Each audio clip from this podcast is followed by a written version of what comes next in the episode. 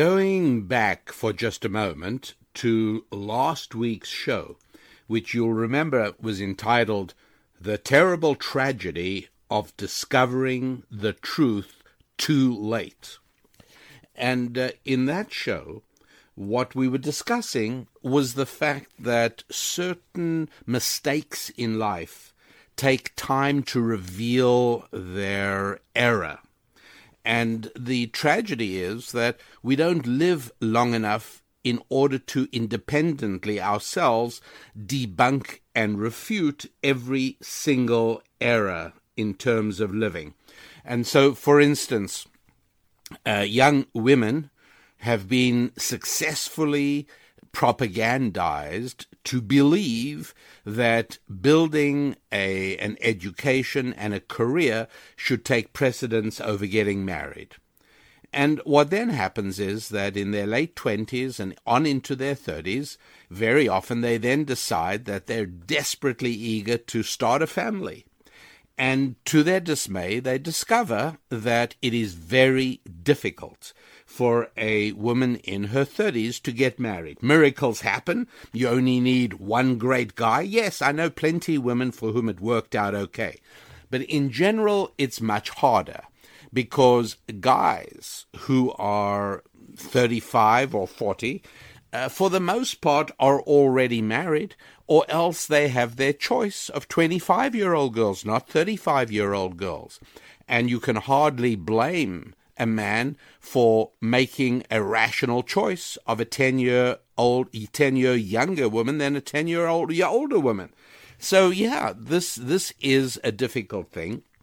And by the time many women and many women have written to me and told me that they would be more than happy to talk to younger women and tell them the truth tell them what they've discovered but uh, it's it's not always easy because women in their early twenties are so utterly convinced of the feminist noxious, noxious notion that they must get a career, uh, completely, completely making them completely closed-minded, and uh, unfortunately by the time that they discover that this was a mistake, their lives have already been irreparably harmed. Now, look, um, there are exceptions, obviously, needless to say, but I was speaking last week about the fact that uh, time is what reveals the mistakes. Uh, time proves the error of theories and whether it's scientific theories, medical theories, or just lifestyle theories that we've seen so much over the last five decades, in certainly in American life, but in general throughout the West, that um, uh, by the time people realize what they've done to their lives, it's just too late. And so I explained the value of ancient Jewish wisdom, which is something that gives you the value of being 700 years old. Basically, being able to look at something over a lengthy period of time in order to evaluate how effectively it's worked or how effectively it hasn't worked. I explained how uh, the left in general, progressivism, uh, in whatever form you want to call socialism, uh, progressivism is by its very nature revolutionary. It is constantly urging people to change the status quo. Things must be improved always, whether it is we must stop ruining the environment, or whether we must stop using plastic straws, or whether we have to stop using shower heads that actually deliver enough water to take a shower. But whatever it is, we've constantly got to be doing things. We've got to be fixing things. We've got to be changing things. It's a constant state of revolution. And I, I said last week that the uh, the the question I love posing to progressives is: please describe the America in which you would become a conservative. At what point do you say, you know what, we've reached terrific. This is great. Let's not spoil anything. This is the way it should be. And most of them proudly respond, never, never. We've always got to build and improve and change. Um, okay, there's such a thing as balance, obviously, and this is one of the very big differences uh, between the left and the right, where the right says, look, uh, there are certain things that come to us from the past. There's wisdom from the ages that has value. And the left says, no, only the new, the fresh. We've got to put away the old. Everything about the old is bad. This is one of the reasons that they depict American history constantly in negative terms. It's only about slavery. Everything that Columbus did was horrible and ghastly. Everything looking backwards is awful, but tomorrow is going to be a bright new future. Everything is going to be wonderful, provided you listen to us and follow our prescriptions for progress. That's essentially, um, without any exaggeration, a difference between the left and the right. There is yet a further difference, and that is that um, ancient Jewish wisdom, and to the extent that conservatism agrees with it, focuses very much on past, present, and future, the totality of the human experience, whereas uh, the left focuses only on the present. And this is one of the reasons that in the Lord's language, in Hebrew, the actual name for the Lord is made up of the letters that spell out past, present, and future, which is one of the reasons that uh, we speak about uh, God being uh, omnipresent and, uh, and omniscient. Uh, the sense being that time is different for human beings than it is for the Creator, and that um, those of us who wish to follow his blueprint as accurately as possible would, like him, be cognizant as much as possible of not only the present but the past and the future. And so, for instance, on the issue of abortion, um, I would say, hey, the future is just as important as the present. And so to snuff out future lives is unthinkable.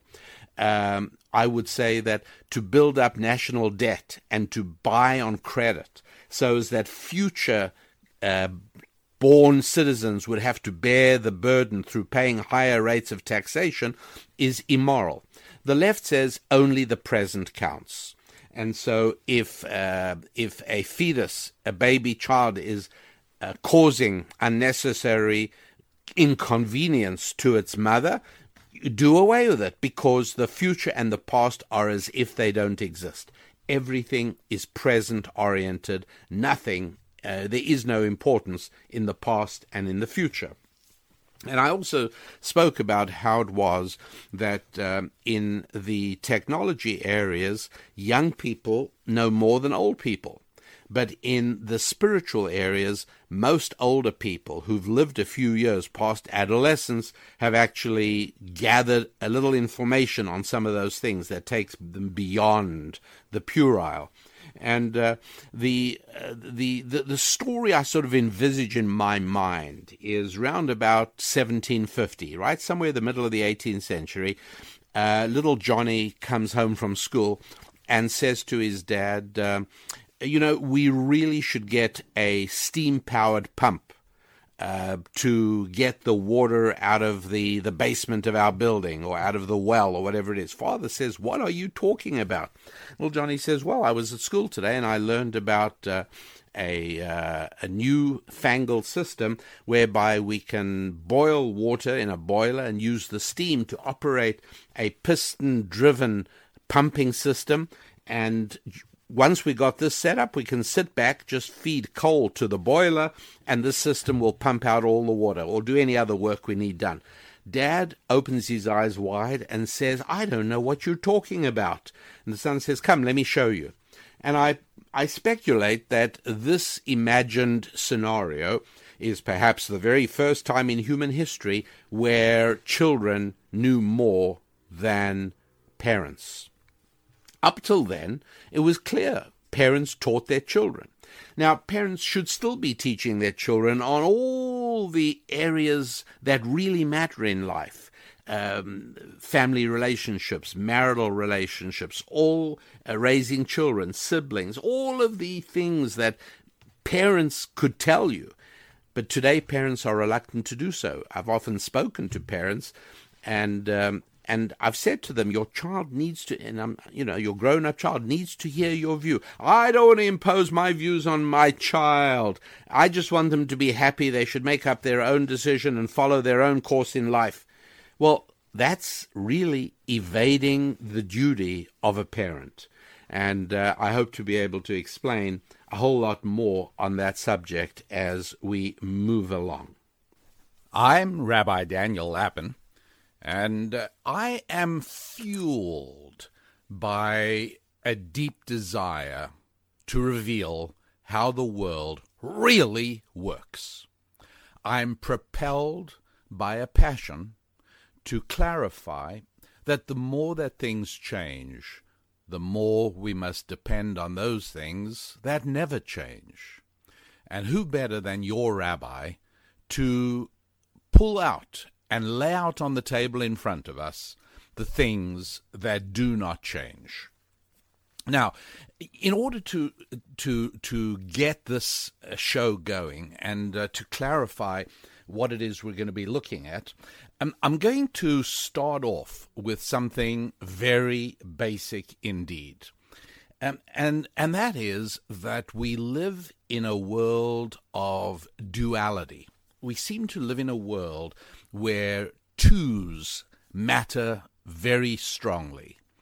Um, and we're we're so used to it that we hardly give any thought to it, right?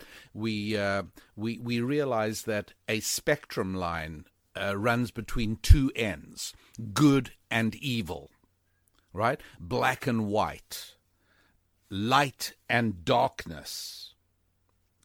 It's, it's, it's, it's something we take for granted that a spectrum line doesn't have three ends any more than a piece of string has three ends. In fact, we could scarcely imagine a world in which a piece of string would have more than two ends.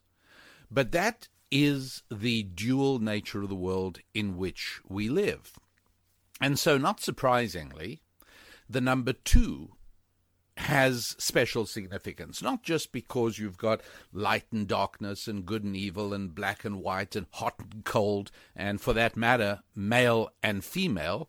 Uh, and yes, one of the basics um, of this show and of this discussion is that there are, in fact, two genders. um, and I realize this obviously flies in the face of a society that has almost entirely surrendered uh, to a spasm of superstition on, on this topic. Uh, with with an entire range of choice of gender, but that's not really how the world works. And uh, not surprisingly, the uh, entire digital revolution hinges again on this duality, does it not? In other words, a switch is either on or off. Now, in the in the natural world, yes, there there is an analog uh, reality as well, right? Flowers grow uh, just a teensy weensy little bit, very slowly. They don't grow in in digital leaps. Um, so yes, we do uh, recognize that there is uh, an analog. Uh, our ears function on a um, logarithmic scale, as it's called. Um, it's an analog. Our ears are not either receiving or not receiving. There's there's a range of volume, but the fact is that uh, a digital system works on binary numbers, which is two. It doesn't work on threes or fours or fives. It works with ones and zeros, with just two alternatives, with two states. And uh, I tell you all of this because it's important to understand that uh, this is something that flows from the very opening words of Genesis. Now, by, by way of disclaimer, I want to make certain that you all understand that uh, this show is not for exclusively for people who take the Bible seriously and regard it as as God's message to mankind, um, but regardless of where you stand personally on the issue of faith, regardless of what your state of knowledge of the Bible is or what your view and opinion of the Bible is, um, the, the at, at, the very least, I'm sure, regardless of, of where you come on that particular idea, regardless, the one thing you most certainly would agree with is the extraordinary influence this majestic and mysterious volume has had on the story of civilization.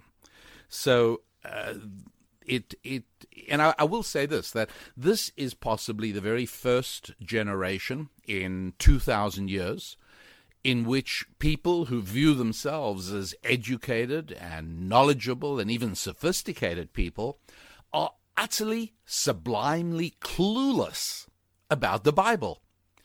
There are people who uh, pontificate on television, uh, who make uh, pronouncements of, of great solemnity, who have no idea whether Leviticus is a book of the Bible or a man's aftershave lotion.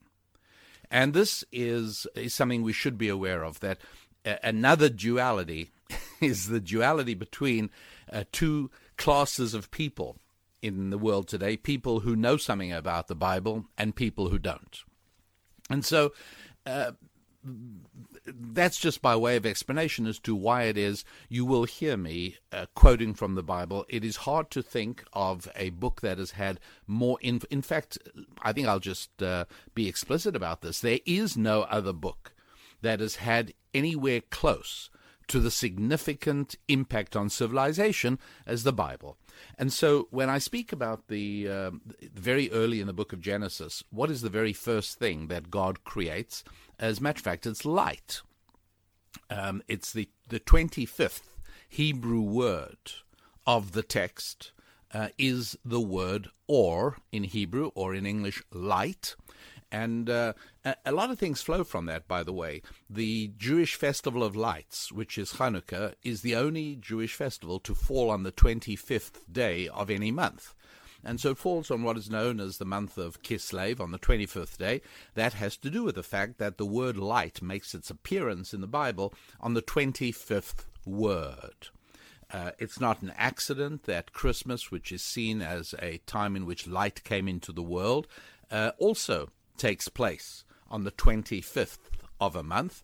And it's also no accident that uh, people typically decorate their homes uh, or their Christmas trees with lights uh, during that particular time.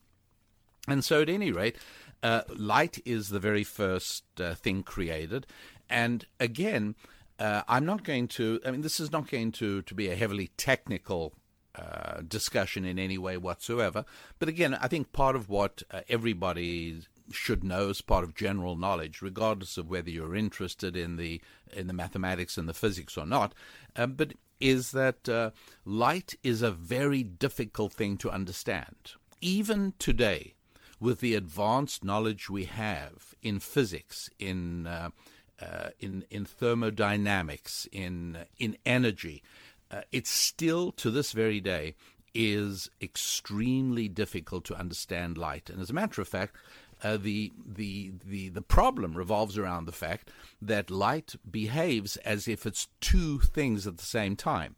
On the one hand, light behaves as if it is a stream of tiny tennis balls being fired out from the flashlight you hold in your hand as you go down to a dark cellar. And uh, the reason that light bounces off mirrors in exactly the same way that a tennis ball bounces off a wall to which it was hit uh, seems to suggest that a light beam is a stream of tiny photons uh, beaming out from the light source. And many experiments would tend to confirm that. But then, if we uh, put that aside and run an entirely different set of experiments that uh, that have to do with what we call interference, we end up with an inescapable conclusion that no, light's not tennis balls, it's waves. And uh, it's, it's oscillating levels of energy. It, it has to be. But on the other hand, it also has to be tennis balls. And so, which is it? And the answer is actually that it's both. And so, that duality, that two-ness quality in light, um, makes its appearance right at the very beginning of the Bible. Now, the reason I, I tell you all of that is in order to lay the groundwork for perhaps one of the of, of the most basic existential questions of life. And if you think about that for a moment, what is the sort of one basic question that whether you are man or woman, or whether you are of any particular race, or of any particular religion, or of any particular nationality, regardless, it's something common to all humans, a very basic question. And that basic question is this How did we, as human beings, arrive on this isolated speck, this unique spot? In a remote galaxy far, far away from anything and everything. How did that happen? And you won't be shocked to hear that there are only two possible answers to that question. And it's a very good question because it's not as if we found any indication that there are any other creatures even remotely approaching our uniqueness anywhere else in the universe. And that's after we have spent very large, unimaginably massive quantities of your tax money on something called SETI, S E T I, Search for Extraterrestrial Intelligence. In other words, uh, spending a lot of money to try and find out maybe there are other intelligent forms of life in the universe. Well, not only have we not yet found the slightest hint of anything similar to us anywhere else in the universe. But as a matter of fact, we're not even actually able to with to to uh, certainly and uh, and unarguably identify any other places on which life could even exist. And so here we are. Uh, and and see, here's the problem. The problem is that when anything unique happens, it's suspect. Let me give you an example.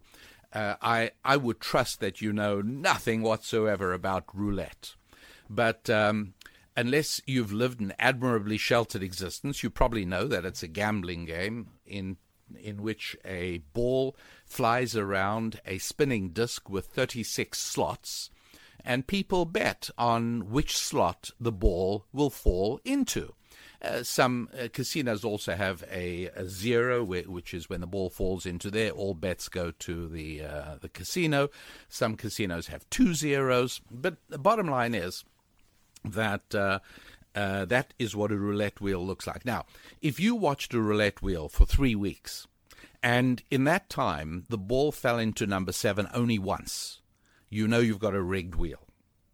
It's not possible in the same way as if you flip a coin 500 times and heads comes out only once, there's something wrong.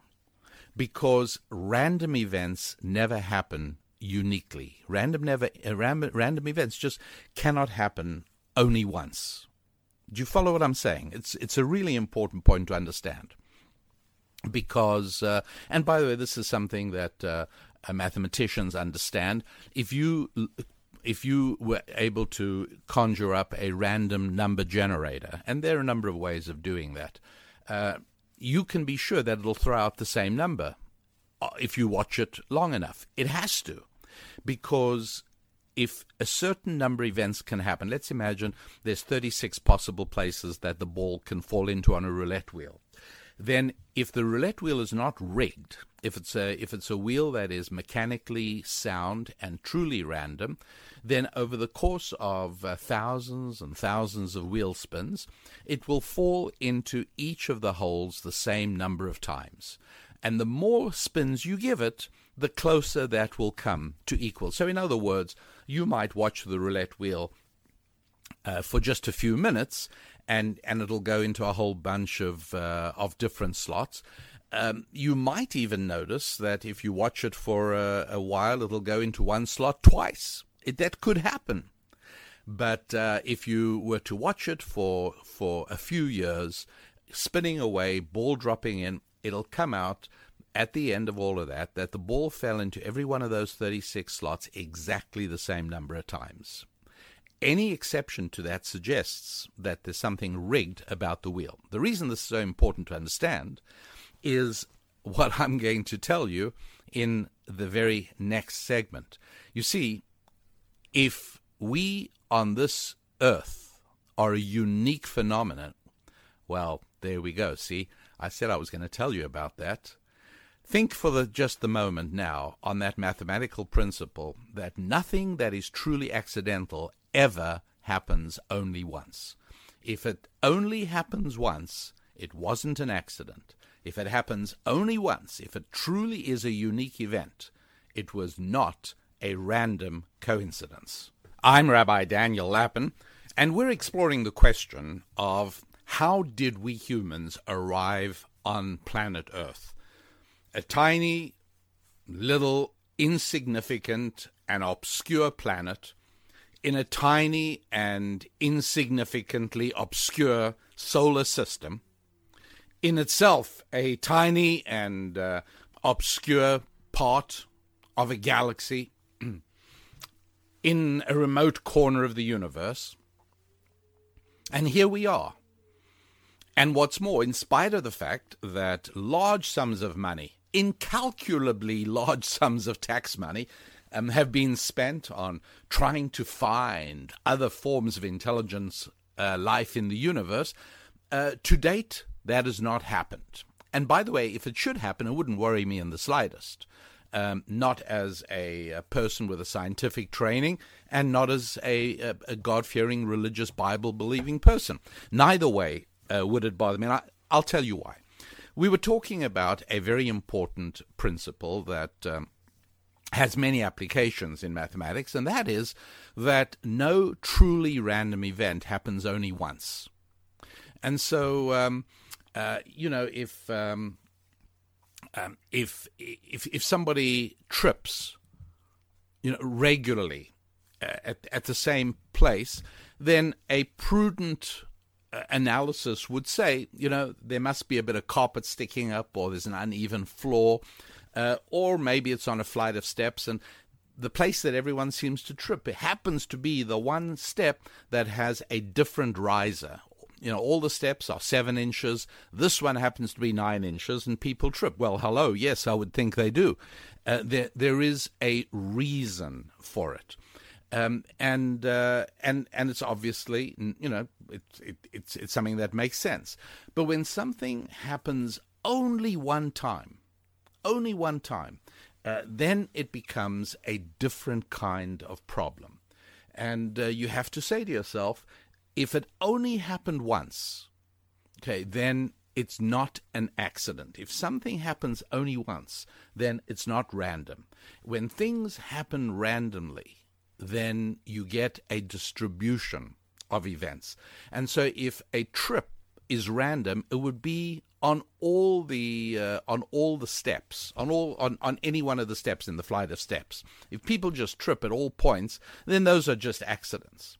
But if it's only on one particular step that people trip, then that's not random. That's not an accident. You have to ask yourself why. And guess what? Turns out you measure it, and this one step happens to be a different measure. People get used to a rhythm running up or down steps. This violates the rhythm, and guess what? Uh, somebody trips.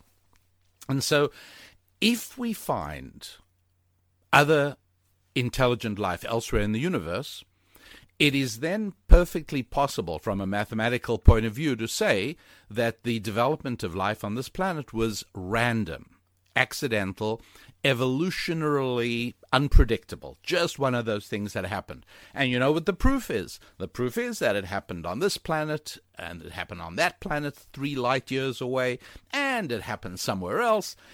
And you can see this sort of thing happens. But if Life is not found anywhere else in the universe, and after considerable searching, so far it hasn't. Uh, then this becomes a very big problem. For who? Um, actually, only for the person who um, is conditioned to believe that we humans are here on this planet by a random, coincidental sequence of events. And this brings us back to the duality. Remember, I was talking about the fact that we live in a world where two-ness is so much of a factor, uh, where things seem to happen in twos, and that two is a very important number. Well, you won't be shocked to hear that there are two answers. There are two possible ways to answer that question. Not 11, not 7, not 1, two ways to answer that question. What are the two ways? Well, uh, very simple. How did we arrive on this planet? Why are there human beings on this planet? Answer number one by a lengthy process of unaided, random, materialistic evolution, primitive protoplasm turned into Bach and Beethoven. That's one explanation for how we're here. The other explanation for how we're here is that the good Lord created us in his image and put us here. Those are the two answers. And the truth is that there is absolutely no way scientifically to prove either one of them. You see, that is so important, I want to repeat it. There is no way to prove either one of those positions. Well, you might say, uh, I've heard it's uh, scientific evolution is a proven fact, it's unargued. And um, my answer to that is that look, uh, you, you don't have to be a biologist, you don't have to be uh, an astrophysicist, you don't have to be a scientific historian. Um, all you need to be is an intelligent observer to say to yourself that things that are proven do not continue exciting controversy. Let's put it this way there's not a lot of controversy in the culture about whether the planet Earth is round, a sphere, or whether it's flat. Now, there might have been people once upon a time who thought the Earth was flat. I'm not sure, but there might have been. And uh, and I, and I say that advisedly, by the way. A lot of a lot of times people say, "Oh, well, they believe the Earth is." Flat. It's not true. That isn't. So I don't know that anybody ever believed the Earth was flat. But if they did, um, and and they said, well, look, you know, put a marble on the floor and it doesn't roll anywhere, so obviously everything's flat.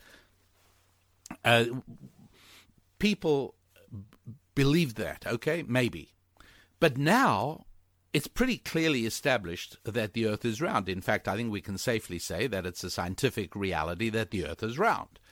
And what's more, there's no cultural argument about it. There's no debates about who's teaching what in schools. There's no people yelling about it in debates and arguments. There no there are no faculty members being fired from universities because they believe that the earth is flat. No, it's settled. But if the origin of human life on this earth was settled science, then no scientists would be losing their jobs at universities because they question that.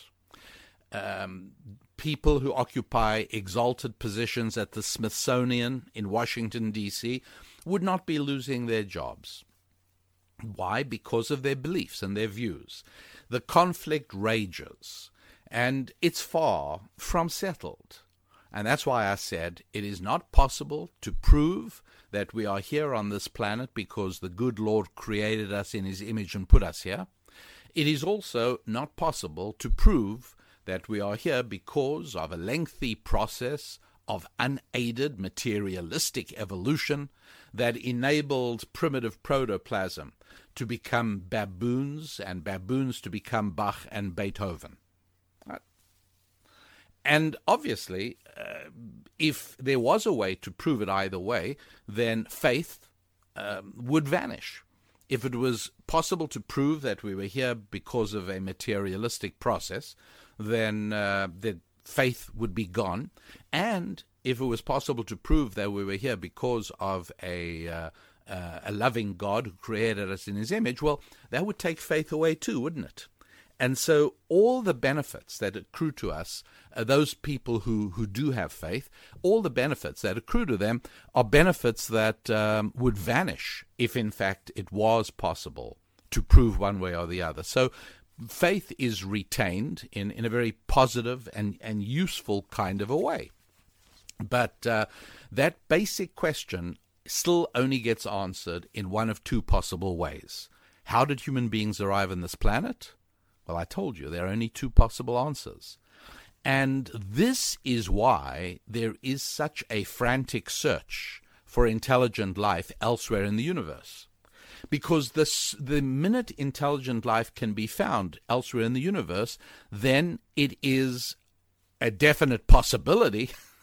yeah, it's a possible definite that uh, we could be here as a result of a random series of coincidences that enabled amino acids to form out of a some sort of primeval sludge because look it happened somewhere else as well. But as long as we don't find intelligent life that resembles humans anywhere else we're kind of stuck because it's very difficult mathematically or scientifically to say that we are here because of a random process because, like roulette wheels, random processes do not deliver unique results. Just never happens.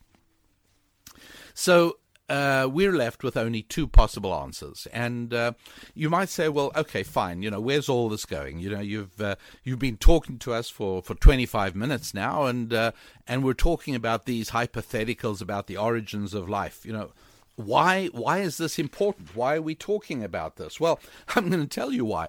Because these subjects we're discussing have the most direct consequences on what we feel about money, about taxation, um, about uh, inheritance, and whether there should be a death tax, um, what we feel about sex. At what age should young people be having sex? Um, what's it all about? And uh, and many many other questions. The the way that societies or cultures or civilizations answer these questions depends to an amazing extent on how it answers that fundamental question how did we get here? You see? And um, by the way, just in case some of you are saying, wait a second, wait a second, uh, Rabbi Lapin, you're saying that there are only two ways to answer the question of how we got here. Either God created us in his image and put us here, or we're here as the result of a billions and millions of years of, of random evolutionary accidents. But wait a second, there's a third possibility. Maybe little green men in spaceships came and put us here. And, uh, and I just want to explain that that's really not an alternative answer because all that does is postpone the question of where did they come from? so not so simple. So I'm afraid we are left with only two possible ways of answering the question of how did we get here? Now, the way you answer that question is going to force us into answering another question. And the other question is Are we nothing but, oh, about $9 worth of common chemicals uh, cunningly strung together? Are we just a bunch of molecules? Are we just, you know, we are uh, uh, hydrogen and oxygen, we're carbon, we're nitrogen, we're potassium, we're sodium, we're chlorine. And when you put all these things together in the right proportions and in the right arrangements, wow, you get a person. Uh, is that what we are? Or are we unique creatures touched by the finger of God? Now, I think it's pretty clear that how you answered the first question will dictate how you're going to answer the second question. If you say that we are here because the good Lord created us and put us here, why then you would not say we're nothing but a bunch of common chemicals put together. You'd say, no, we're a unique creature touched by the finger of God. But if, on the other hand, you say, no, you know what, I think I'm going to. Uh, uh, live my life as uh, as if we are here because of a random uh, sequence of coincidences a, uh, a lengthy process of unaided materialistic evolution, well, then you're probably going to say, and the result is that we are nothing but a bunch of chemicals, just like everything else on the in the universe. Uh, there's stones, there's uh, liquids, there's solids, there's vegetable material, and there's animal material, but all we are is just a different arrangement of uh, of the basic elements. Well, what's the difference? I'm Rabbi Daniel Lapin, and uh, we're exploring why it is that you cannot ignore this question. The question of how we humans ended up on this planet, how we got here, is not something that uh, you can just put aside. This is not a question that can be ignored because any sentient, thoughtful person realizes that there consequences to the to how you answer that question, and uh, and what's so difficult to to relate to is that we uh, in in this sort of post-industrial era, we're so used to solving questions scientifically. We're so used to saying, "Look, um, I don't know what the answer to this is, but I'll look it up on the internet and then I'll tell you." but what about questions that um, that don't lend themselves to that sort of answer? For instance, um, there are questions for which science is simply not the right instrument. In the same way that uh, I might take a refrigerator thermometer and uh, take it outside on a very hot summer's day in Washington D.C. and uh, I, I I'd want to see what what the weather is and the thermometer does absolutely nothing at all. It doesn't show me anything. Wrong instrument. Or how's about if I try to use a uh, um, a uh, uh, shall we say uh, an iPhone or a or a smartphone in order to try and find out if there are any um, uh, if there's any radioactive radiation in a particular room. No, for that you need a Geiger counter. If you take a, uh, a, a regular domestic thermometer that tells you how hot the weather is, and you used it to find out if your freezer is working and safe to keep food in, is the freezer cold enough? It won't work. It won't tell you anything. And so, in for certain questions, science simply is not the right instrument. And um, and secondly, there is the question of belief as opposed to facts. And uh, the truth is that we human beings are much more belief driven than we are fact driven. You see, when it comes to facts, you and I wouldn't have a very long discussion if we were discussing which, uh, uh, you know, how high is Mount Rainier 70 miles south of Seattle. And uh, we wouldn't argue about it. Pretty soon somebody would say, Well, I'll go on the internet, and they'll come back and they'll say, Well, I found out Mount Rainier, 70 miles south of Seattle, is about 14,900 feet high. And we all say, Okay, fine. End of conversation.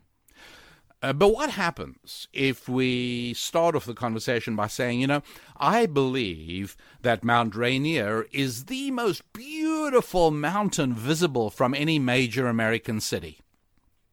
And somebody else would say, well, you know, first of all, I'm not sure what you'd call major, and I can think of cities that have more beautiful mountains, and and there'd be a conversation. And you know, what do you mean? Why do you call it beautiful? There are others that are more beautiful, and why do you believe this? And we'd have a real conversation that we'd find out about each other. And so, whenever you converse about beliefs, you discover a lot about the other person, and you have a connection. When you speak about facts, you don't. And the problem with the question of how we arrived on this planet is that we obviously are here. So far as we know, there are not any other places where human beings exist. And so we're here uniquely. The question of how we got here is a very interesting question, particularly because it's a question with a duality to it. It has only two possible answers. And as of yet, we have no way of proving we have no way of turning either of those two answers into a fact. At the moment, they are beliefs. But wait a minute. Wait a minute. Um, anybody other than cerebrally, cerebrally uh, compromised cretins know that there are many things in life. It's not just this question, but there are many things in life where you don't have a way of proving it, you don't have a way of arriving at the fact, and you proceed anyway. Let me give you an example. When most people get married, Do you really know for a fact that you'll live happily ever after? I don't think so. Nobody can know that. You believe it. If you didn't believe it, you wouldn't do it. How about when uh, you make a major investment? You buy a home or you make any other major investment. Um, do you really know that it's going to work out fantastically? No, of course not. If you did, there'd be zero risk. And um, if there's no risk, there's no possible reward. Anytime, there's so many important decisions in life, there's so many major actions we take where we simply don't have the facts. And uh, what happens to the young man who says, you know, I don't want to get married until I'm absolutely sure, until I've got all the facts in? The result is that he will remain a, a lonely and potentially destructive single male. Yes, because most of the destructive damage in society is done by single males. And uh, and and so yes, you cannot wait because life has a way of requiring you to make decisions and make commitments. And so we have no option but to go ahead and act on our beliefs rather than on facts. You can't help it. We have to. And so, in what way does this question and the answer you believe you want to give, how does that all work? Well, the best example I can give you is uh, something that a teacher of mine had happened to him. He was traveling from New York to Jerusalem to Israel, and he was traveling on El Al, uh, Israel National Airlines. And um, uh, by the way, the, the word El Al actually in Hebrew means two up, meaning being on your way to a higher place. Isn't that isn't that neat? El Al two upon going up to a higher place. And uh, and so my teacher's traveling, and he's got two of his uh, students traveling with him uh, to to help uh, help him on the journey, just as part of his entourage, if you like. And uh, what happens? He, as luck would have it, he finds himself sitting next to uh, one of the top officials of what's known as the Histadrut, which is the um, Israel um, it's, it's, sort of the trade union organization. And so obviously, uh, this particular individual was one of the old time Israeli atheists. Um, he was uh, originally from Russia, he was a socialist, and he came to Israel in the early days and uh, uh before the state, even, and um, and you know found himself the head of the of like the number one socialist of the country. As you can imagine, this was a very interesting conversation because you had if you like, the country, one of the country's leading atheists, and uh, one of Judaism's most devout and scholarly rabbis sitting next to one another in uh, on an El Al airplane. Anyways, after uh, they're both seated in their seats, and uh, and the uh, captain's welcoming everybody aboard and asking everyone to get their seats. Uh, a young man who'd been sitting a number of rows behind in, in the coach class came forward and he took off the rabbi's shoes and replaced them with slippers. And the eyebrows on his neighbor, with whom he'd already started a conversation, rose. And so he he explained. He said, uh, "You know, on a long flight, my feet swell." And his socialist neighbor said, "Tell me, me too." Uh, he said, "So um, I, I switched to to uh, to to slippers."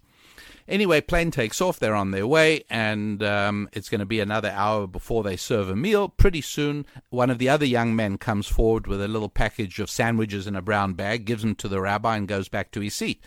The rabbi opens and offers his neighbor a sandwich. The neighbor gratefully accepts, and uh, and the rabbi says, uh, "You know, I just I get hungry, and by the time they serve the meal, I'm starved, and so." Uh, uh, my wife knows I like to eat, so she sends some sandwiches, and um, and and this way we have something to eat. The friend, this fellow says, "Thank you, I really appreciate you sharing." He said, "I just want to tell you, I'm so impressed with the way your sons take care of you." And the rabbi said, "Oh no, no, uh, those aren't my sons. Those are two of my students. Now, if my sons were traveling with me, they would really be taking care of me." And the eyes of the hardened socialist uh, leader teared up. And the rabbi said, What's the matter? Did I say something to upset you? And he said, No.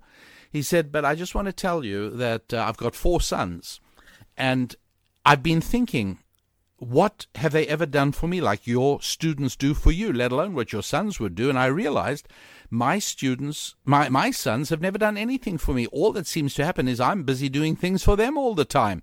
But your sons seem to behave very differently, and it, it saddened me. And the rabbi said, Don't be upset. You must realize that your sons have been as faithful to your teachings as my sons have been to mine. And the socialist leader looked at him in puzzlement and said, What do you mean? And my rabbi uh, said to his socialist friend, he said, Look, you have surely answered the most basic question of life to your children. Where did we come from? By saying that through a random process of unaided materialistic evolution, godless, totally random, totally materialistic, um, you know, primitive molecules turned into human beings. You've told that to your sons. And the man nodded. He says, That's right. That's that's that's science. That's what I teach them. And the rabbi said, Look, uh, that means that every successive generation is more highly developed. Every successive generation is one generation further away from primitive protoplasm. You are a generation that is further removed. You're a generation further away from the baboons. Is that is that not so? This is this is what you've explained to your children. Me, for my part, I explain that um, each generation is one generation further away from God. I teach my children what I believe, which is that we were created by God, and therefore the second generation was a generation removed from Adam, and the third was the third. And we are now many, many generations removed from the generation that actually was touched by God and created by God. And so that means that um, that as as time has gone by, my sons recognize they recognize that I'm a generation older. That puts me closer to Adam closer to God. Therefore, it's only appropriate that they are, are of service to me. But you taught your, your children that you are a generation closer to the baboons. Therefore, it's only appropriate that you serve them because they're a generation more advanced, more developed, more sophisticated than you are. And so your children are raised in the way that is faithful to your teachings my children faithful to mine. And this really, I think, uh, serves as a very, it's, it's an interesting little story. It's a true story. And uh, when he told it to me, it, it made a lot of sense because I realized that the real life decisions we make that impact the kind of marriage we have, that impact the kind of home we create, our relationships with our children and our siblings and our parents, our relationships to money, which is I'm going to explain very soon, all flow from how we answer this basic question. And so that's why it is that we have to realize what the question is. We have to realize that we have to make a decision on this question before all the facts are in. In other words, we're going to have to decide this entire question on a belief basis because life won't allow us the luxury of postponing the question, shelving the question, tabling the question until such time as it might become clear. But right now, we've got to choose how we want to live our life. And I look around and I say, well, here are the people who live their lives as if we, believing that we're descended from baboons, and here are the people who live their lives choosing to believe that we are touched by the finger of God, created by Him. Uh, these are two different ways of living, two different ways of building families, two different ways of relating to business and money and finance. And uh, I'm going to choose the one and I'm going to believe according to that way. That's how it works. And uh, I'd like to dive into how these uh, answers impact our money, our families, our very lives. And then we're going to be able to see what it is that we can do about them. I'm Rabbi Daniel Lapin, And we continue with the most fundamental question of life, really the one big question that everybody has to grapple with at some point or another, whether you're male or female or black or white or American or anything else or whatever faith you are or of no faith at all. Uh, the one big question we all struggle with is how did human beings arrive on this planet? And we do not have the luxury of ignoring the question because so many of the other decisions we make in life are going to flow from that one. And uh, this is the question we have to proceed with now, which is so fine. What difference does it make? And first of all, I, I want to explain that the way that science works is that we try and find an explanation for things we notice going on. And uh, that explanation works for a while until we find something that it doesn't explain, where it falls down. And this is always very, very painful for, for, for scientists. For instance, uh, there was a British scientist called Rutherford um, who was trying to understand in the 19th century, early 20th, well, late 19th, he was trying to figure out how uh, atoms work. You know, what is the basic structure of the most elemental particle in the universe? And that back then they thought it was an atom. And he came up with, with uh, an idea of what the inside of the atom might look like. And everyone was very excited and he was faded and honored and um, and he was the, the great scientist of the day. He was he was blazing new paths through a, a new science of atomic physics. Well, you know what?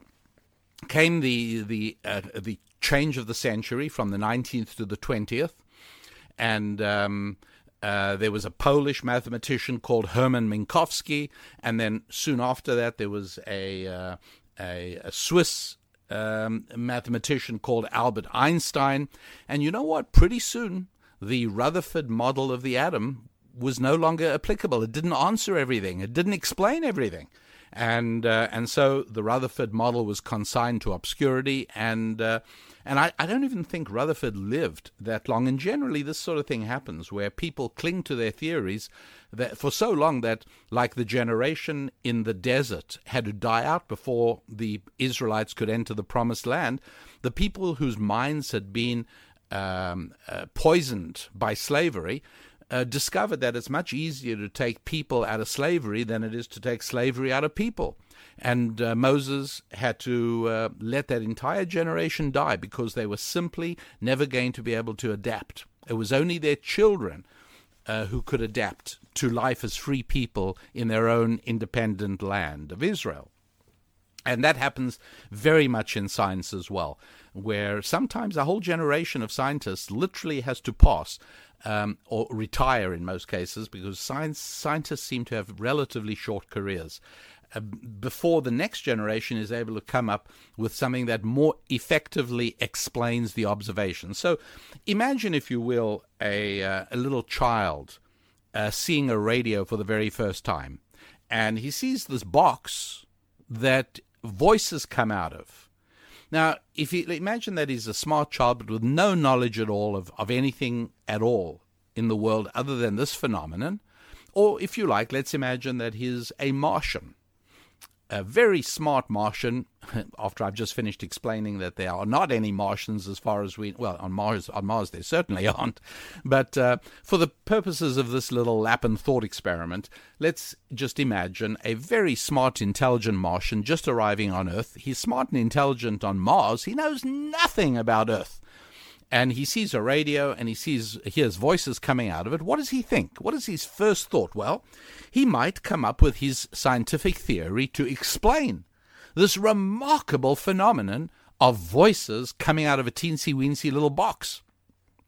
And he might postulate to himself that uh, there must be a breed of very small human beings and they take these small human beings and they put them inside these boxes and they play music in there and they talk in there and that's how we hear it now a perfectly reasonable conclusion for a martian to uh, arrive at and uh, and that could be his scientific theory and he might even write letters back to his friends on Mars and say they got two kinds of beings on this planet, two kinds of intelligent beings, tall ones and short ones. The short ones are teensy. They're less than an inch big, and they fit inside these little boxes they call radios, and they talk, and you can carry them around, and they tell you about the weather. All very interesting. Well, pretty soon, um, his friends say, Why don't you break one of those boxes open? Take a picture of the little guy. We'd love to see it. And he breaks a radio open. No little people inside. Bang goes that theory. He's got to come up with another theory. That is how science works. Back in the early 1700s, it was a wonderful time uh, because so much was beginning to be uncovered. There was a man called Leeuwenhoek, Anthony Leeuwenhoek, who lived in Holland, and uh, he was obviously a, a, very devout and religious Christian.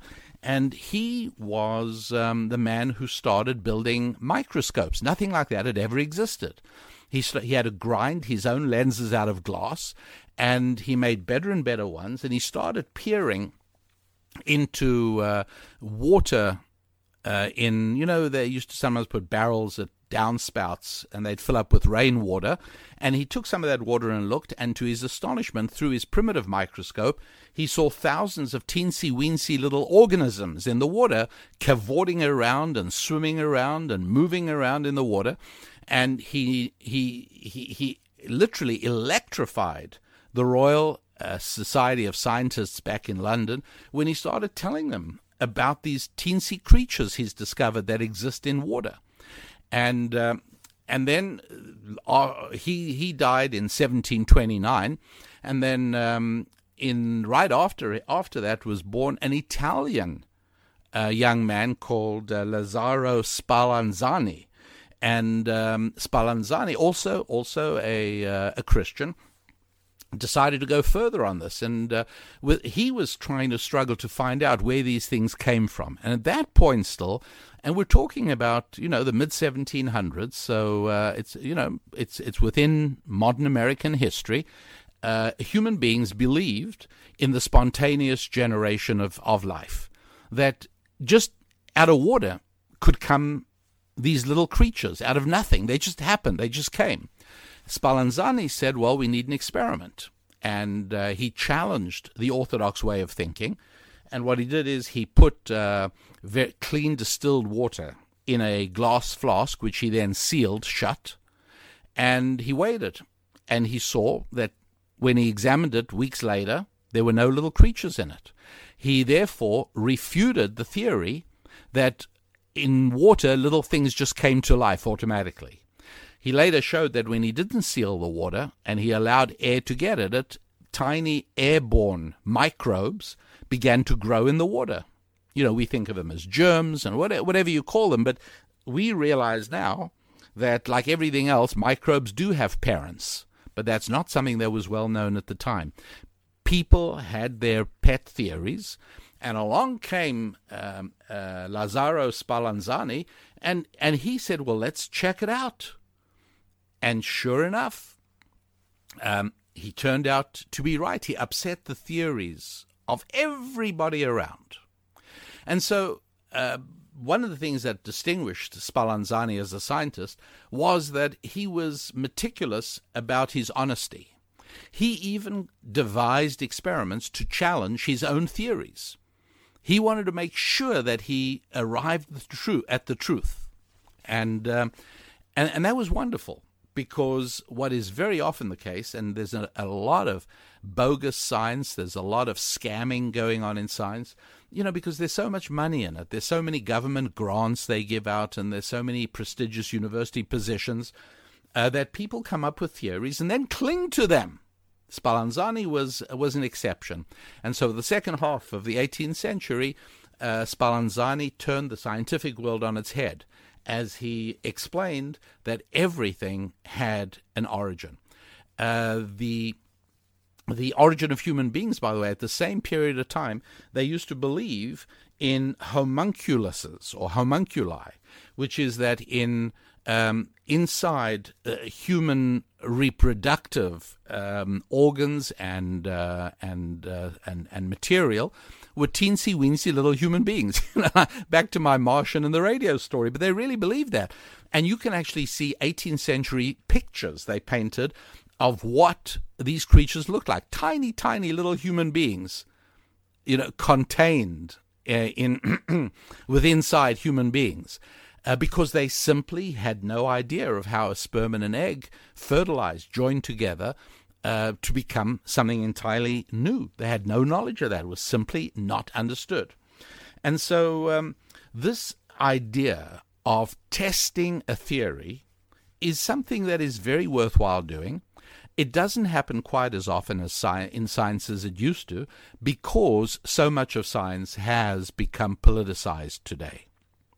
And uh, uh, on this this discussion later on, we will we will get to that. We will take a look at that as well. I can assure you. But for now, uh, let me give you some examples, maybe just two examples of how we might test the theory that uh, human beings are nothing the result, uh, nothing but the result of a lengthy process of unaided materialistic evolution, where primitive organisms turned into more sophisticated organisms, and they turned into turtles, and they turned into baboons, and baboons turned into Neanderthals, and Neanderthals turned into uh, Einstein, and that's that's how it goes. Well, how might you test that? Well, you see, what you've got to realize, please, and and just bear with me on this, is that for those of you who do believe that that's how human beings arrived on this planet, why then it follows as naturally as night follows day that we are nothing but animals. We are in in in in in in quality just the same as animals. We have less hair than some animals. We can run faster than tortoises, but not as fast as cheetahs. Our eyesight is is better than some creatures, but it's not as good as owls. And uh, is it actually maybe owls use their ears? Well, we hear better than some, not as well as others. We're just another animal on the spectrum of animals. And so clearly, does this follow that um, Yale University uh, ran a, an exhibit a number of years ago at their Peabody Museum where they classified the human being as just another creature and they showed the sort of lineup. And to this very day you can go to museums where they will show you the famous um, uh, silhouette pictures of baboons. It's like seven or eight figures. The first one is very clearly a baboon. The last one is very clearly a person. And they show the progression. Little by little, the baboon goes upright. He stands up on two legs and then he becomes more. And they call him Homo erectus. He's now an erect, standing uh, creature. And this is very much a, uh, a doctrine of belief within the school of thought that believes that we're here because of a lengthy process of unaided materialistic evolution. And, uh, and if that's the case, then believing in that fashion, and, and many very smart people do believe that, uh, they obviously have to conclude that we are nothing but smart animals. And that's why I said earlier that we are nothing but $10 worth of basic chemicals. Right? It's not hard. It's not hard to figure out what we are. I mean, after all, uh, we are a whole lot of us is water, like 70% of us is water. And talking of that, allow me this very slight um, diversion when I ask you to question coincidence. Always question coincidence. What a strange coincidence that we human beings are the same proportion of water as the oceans are of the surface of the earth. About 70 approximately 70% of the surface of the earth is covered with sea with ocean and about 70% of the weight of a human being is water. What a strange coincidence. Here's another one. Ocean water is salt water. What is the water inside the human being? Well just taste your tears next time if you're not sure. Wow also salt water. Hmm that's interesting. And uh, could it be an accident that in the Lord's language, Hebrew, one word is used for the days of your lives and for the oceans of the world? Same word. Hmm. Yamim in Hebrew means all the oceans and all the days of somebody's life. Hmm. All right. Well, we've still got to ask ourselves are we really nothing but hydrogen and oxygen and carbon and, ni- and nitrogen and potassium and sodium and chlorine. Is that what we are? Or are we something really remarkable? Creatures touched by the finger of God. What are the scientific questions we might subject the theory to in order to get at least a feeling for how we should believe and what makes more sense? I do my best to reveal how the world really works. And uh, one of the ways that the world really works in is that uh, we uh, we should probe for explanations and we should test the explanations we come up with. We should try and understand the world in which we live. And uh, on the basic question we've been talking about in this program of uh, how did human beings arrive on this planet, the two answers, as, as we've already covered, are essentially a materialistic answer and a religious answer. Uh, an answer that is secular uh, or an answer that is spiritual. And, uh, and that's really a, a choice that we have to kind of make, which is do we live only in a materialistic world, in which case only materialistic explanations can make sense? Or do we live in a spiritual world? Are we human beings only body?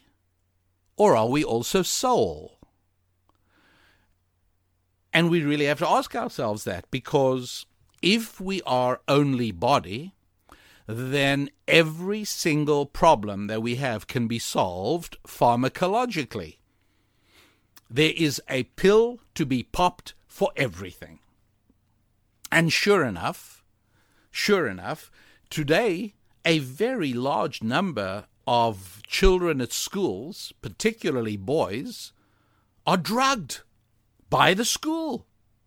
The school makes them take drugs because whatever is wrong surely can be fixed with a combination of chemicals.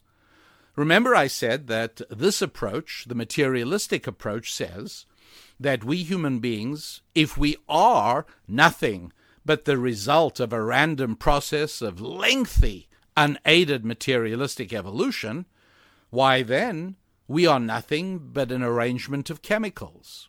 And if that's the case, no matter what goes wrong, all we have to do is rearrange the chemicals until they're back the way they were meant to be. And you do that with more chemicals, called pills and tablets, medications and drugs. Well, if that is indeed what we're all about, then yes, of course, no matter what ails us, we need to resolve it with medication. But if, on the other hand, we are not just body, but we're also soul, well, then there are certain problems that we all go through which have their origins in the spirit, not the body, that have their origins in our soul, not the body. And uh, this basic conflict is what drove apart two friends and colleagues in the 20th century, early 20th century. They were Sigmund Freud, the, the father of modern psychotherapy, and Carl Jung. Now, Carl Jung was not a Jewish man, but uh, he he was Christian. He uh, he had some religious sensitivity, and he said that the soul, that the human being was body and soul, and he was the one who encouraged he encouraged uh, Wilson um, to come up with Alcoholics Anonymous. And you know that the the twelve step program of Alcoholics Anonymous um, starts off with the idea in the belief of a greater force. And all of this came about because Carl Jung recognized that we are body and soul. And therefore, if we're body and soul, then certain things that go wrong with our body could have the, the, the basic problem embedded in the soul, not the body. And so the solution may not be chemicals, drugs, tablets, and medications, but the solution may be something spiritual. And he recognized that alcoholism was not a physical as much as a spiritual disorder. When people drank alcohol, although the addiction becomes a very powerful, difficult to resist physical drive, the basic cause is the searching for some spiritual satisfaction. And he says that's why the old monks of medieval times used to call alcohol spiritus in Latin, which evolved in English into spirits. And to this day, that word is used for alcohol, isn't it? Spirits. Because the recognition that alcohol was useful in making spiritual pain go away, not physical. Spirit, as a matter of fact, it's not even good for you physically, but it's so helpful spiritually that people fall prey. And it's very understandable. And so Carl Jung, great psychiatrist, uh, encouraged the founding of uh, Alcoholics Anonymous. And the reason it has been the most, I mean, history's most successful treatment program for alcoholism is because of the spiritual element. But meanwhile, his friend and colleague, whose uh, name was Carl Jung, who was a secularized Jew, um, decided that we must be here because of evolution. Therefore, we are nothing but an arrangement of chemicals. Therefore, there is nothing wrong with us that cannot be resolved chemically. And although the pharmacological industry, the pharmaceutical industry, had not evolved yet in uh, in um, Carl Jung's days, and Carl Jung, pardon me, I'm talking about Albert Einstein. Uh, what is the matter with me? I'm, I'm sorry. Um, talking about uh, Sigmund Freud. And Sigmund Freud, most of his work was um, in the first half of the 20th century, uh, mostly before World War II.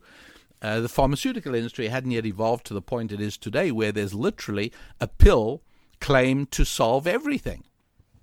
And so, as a result, uh, Sigmund Freud became the dirty old man of psychiatry, where every single thing had a a most base and materialistic solution, namely sexual. And, uh, and he saw that in almost everything.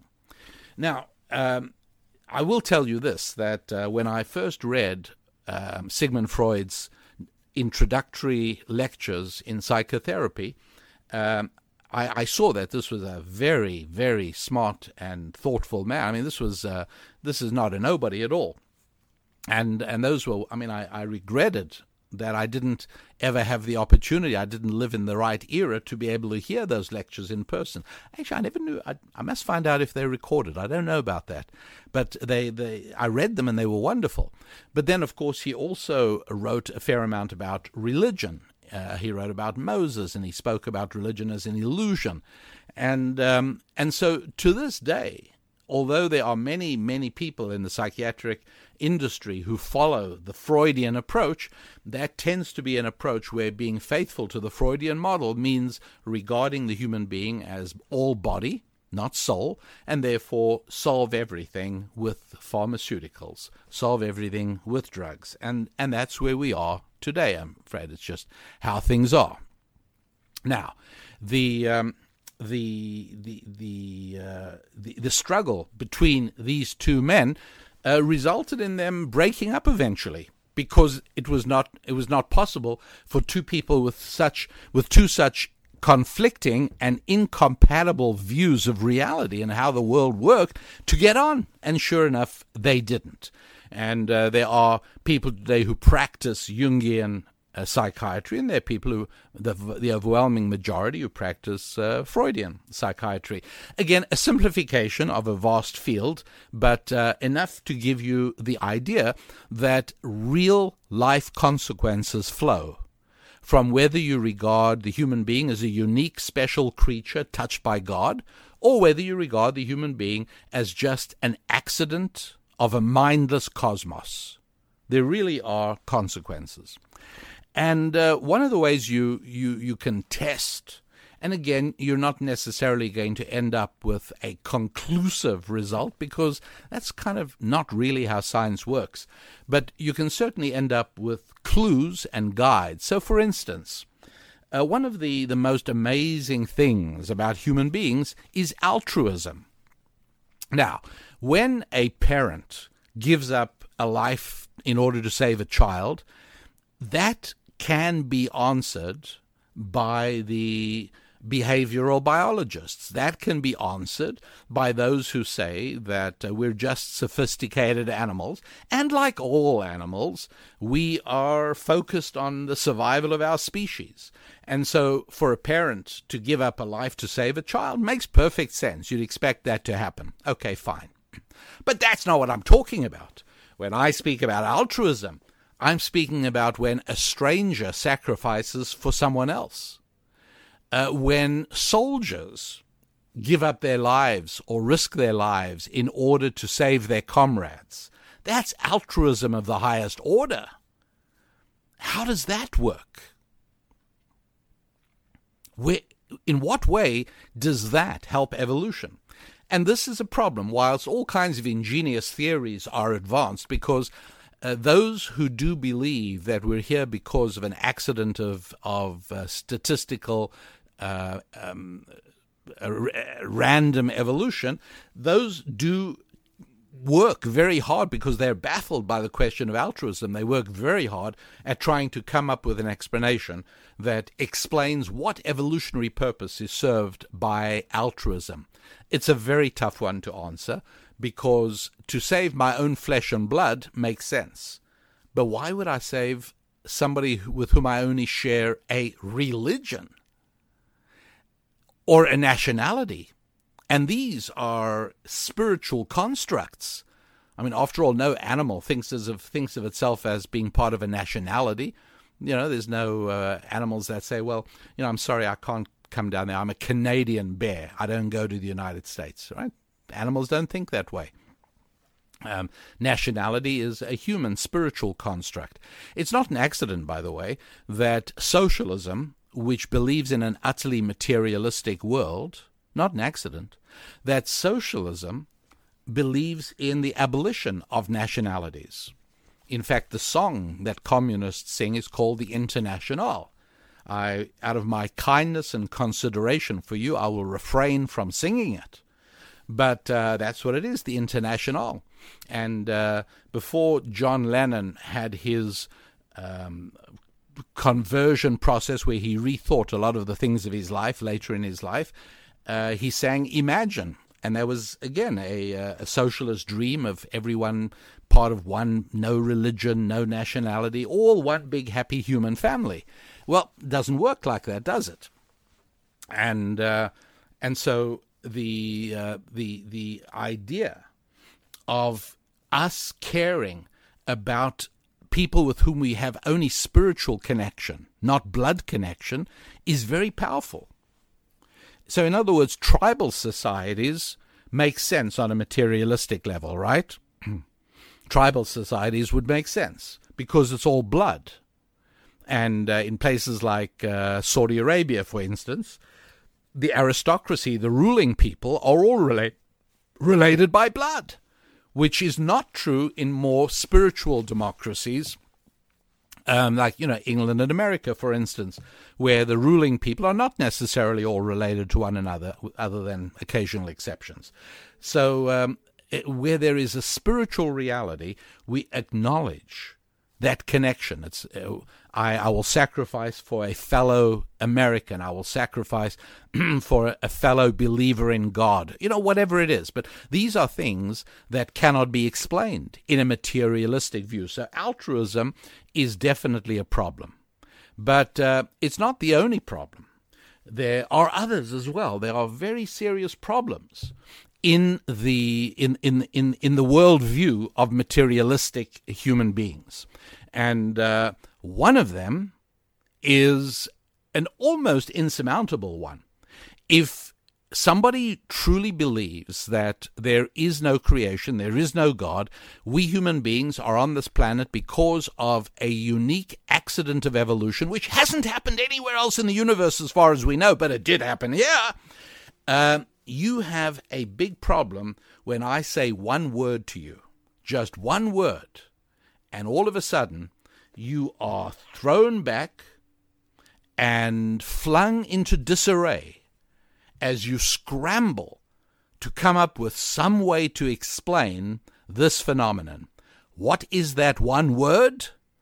Yes, we uh, were talking about the fact that um, the world of, of Western academia, Western politics, uh, Western entertainment um, is today almost entirely dominated by a materialistic view of reality. And there are very real life consequences to having that position. And I said that, uh, that there was one word that terrified materialists. All those people who have decided to run their lives on the belief that uh, mankind is on planet Earth because of a lengthy process of materialistic random evolution, there was one word that would send them reeling back in horror and terror. What is that word? Here it comes. Are you ready? Placebo. That's right, placebo. Placebo. It's a scary word if that's what you believe. Why is it scary? Let me explain. You see, amazingly enough, no less a place, no less a place than Harvard, the highest pinnacle of American academia. Harvard now has a clinic focused entirely on placebo. It's amazing. When you think about it, it's absolutely remarkable. And um, this is, it's called the Program in Placebo Studies and the Therapeutic Encounter. And uh, this is a, uh, it's a Harvard affiliated program, Harvard affiliated hospital. This is amazing. And this, this began about, oh, about 15 years ago or thereabouts, maybe a little bit more. And uh, what happened was that I think it I think it flowed from a particular um, clinical drug trial which had 270 subjects, and um, they all uh, all the subjects complained of, of very horrible side effects. Uh, the patients had joined the study hoping to alleviate horrible pain in their arms and elbows and shoulders and wrists. And um, in one part of the study, uh, half of the subjects got tablets, got pain reducing pills, and the other half were offered acupuncture treatments. And um, and they were warned that these both these things had side effects. They both alleviated pain, but they came with various side effects. And would you believe um, people on half the people, 135 people, were given acupuncture, and half the people were given tablets. And they all began calling in, saying the side effects were killing them. The side effects were terrible.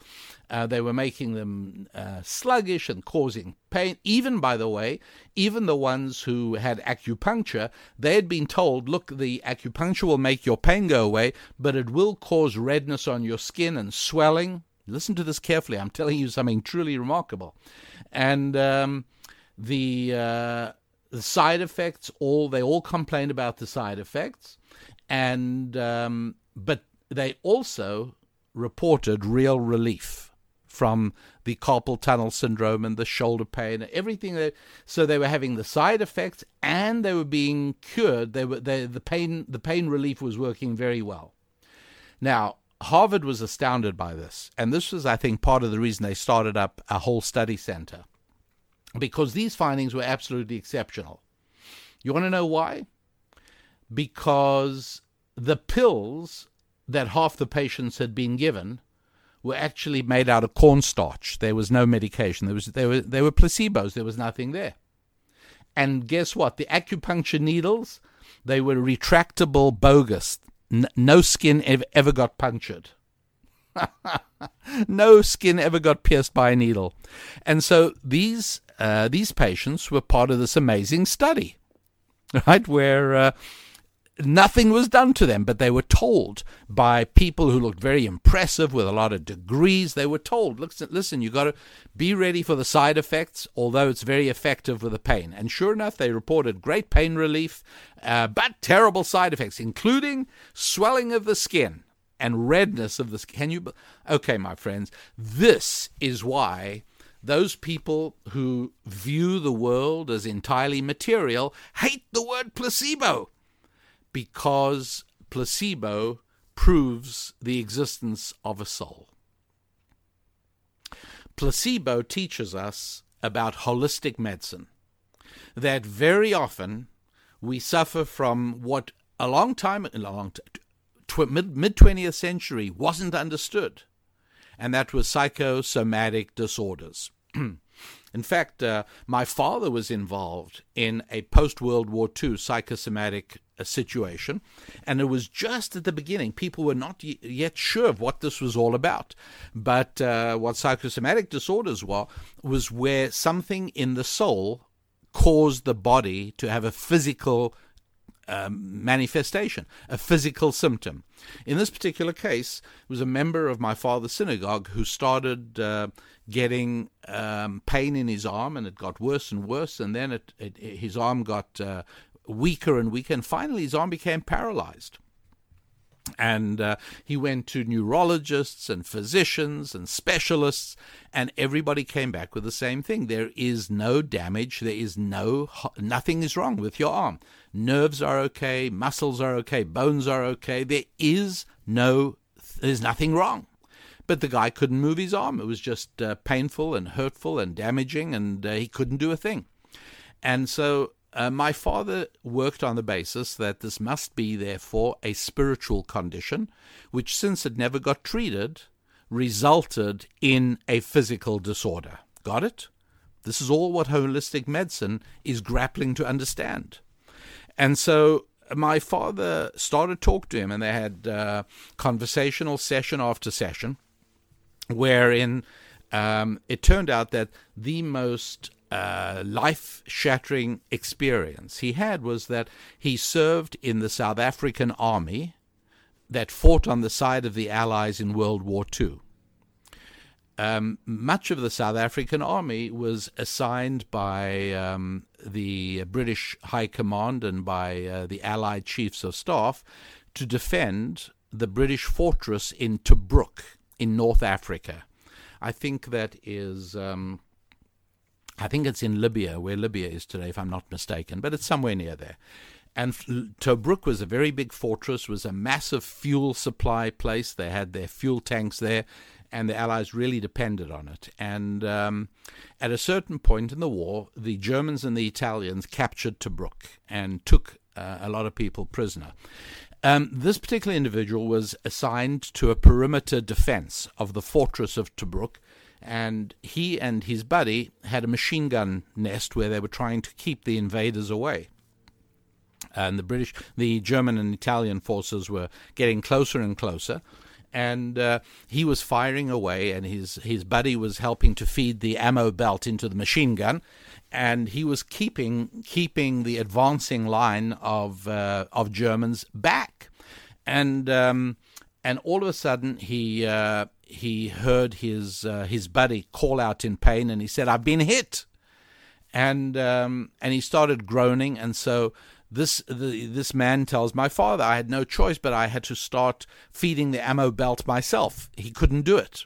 and he was moaning. And then he said to me, Pass me some water, pass me some water. And I said, I will in a minute, hold on.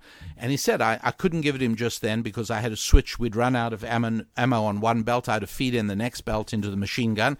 Meanwhile, the machine gun uh, barrel is starting to get red from the heat, and normally it needs to rest, to cool down. And I'm, i have got the uh, Germans and Italians clambering up the hill in front of me, and I've got to keep him back. he says, when finally there was a lull in the fighting, I turned around to grab the bottle of water and give it to my buddy, and he was dead. And it was clear to my father, the way the man told the story, that this was a, uh, uh, a, a, a, very powerful, very moving, and very soul shattering moment. And my father built, I remember using furniture and cushions and a couch he he replicated the the machine gun nest outside Tobruk, and he said to the man, he, he got my mother to bring in a broomstick, and he said, "Here's your machine gun. Just position yourself just the way you were." He says, "Now have me just where your buddy was when he got hit." And uh, And he said, Now show me what you would have done when he, when he wanted the water. How would you have passed the water? And the man took his paralyzed arm that hadn't worked for over a year, picked up the bottle of water my father had put there as a prop, and passed it to my father. And he, whoa, he said, What? Look, I've moved my arm. And my father then explained to him, he said, uh, uh, You feel so bad. You've been punishing yourself and you've been telling yourself you contributed to your friend's demise, and uh, all you could you could have made his last few minutes more um, less painful by giving him the water, and you you've been psychically and spiritually beating yourself up until the very arm that could have and in your mind should have given him the water and didn't gets punished with paralysis. Says now you just saw it's not really paralyzed. This is all spiritual. And you've got to understand that you were doing what you had to be doing. Your friend himself would have been the first to tell you, you know, keep firing, because the water's not going to be do much do me much good when we get overrun by the Italians and the Germans. And uh, and so by explaining to him that he he this this is this is war, you very often have to make a, a choice between two tough things and here, his choice to, to keep manning his weapon uh, was, in fact, the right thing for him to do. And this is, in fact, uh, what cured the man. And this, this got written up. This was one of the early cases of uh, psychosomatic disorder that was well understood um, in South Africa, where, where this event took place. So, placebo and uh, psychosomatic disorder, these kinds of ideas, are ones that cause tremendous consternation to those who see the world in purely materialistic terms. Because if we are purely materialistic, then the only way to fix and cure us is with material things, namely tablets and pills and medication and drugs. But the very fact that there is such a thing as a placebo, which has no physical effect, it's only spiritual, and it depends on your belief in the in the doctor who gave it to you and your belief in how well he explains what it's going to do for you. And yes, it's all untrue. It doesn't matter. Powerful belief in something untrue is more effective than a lack of belief in something that is true. We human beings are incredibly impacted by belief. Incredibly impacted, something very, very powerful and it's something we have to understand. And so, um, as we as we continue with this program, uh, you're going to be able to see more and more instances of how this applies, and more importantly, you're going to see more and more instances of how you can apply it in your own life. And that's where it gets to be truly very interesting indeed.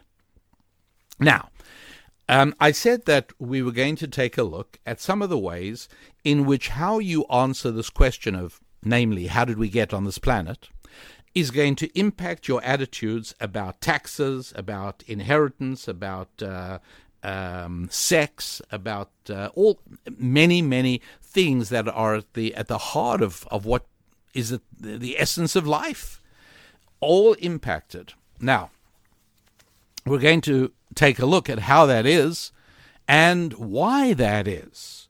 Why is it that if somebody tells me how he would answer the question of how human beings arrived on this planet, I can tell him what his opinion is about the inheritance tax.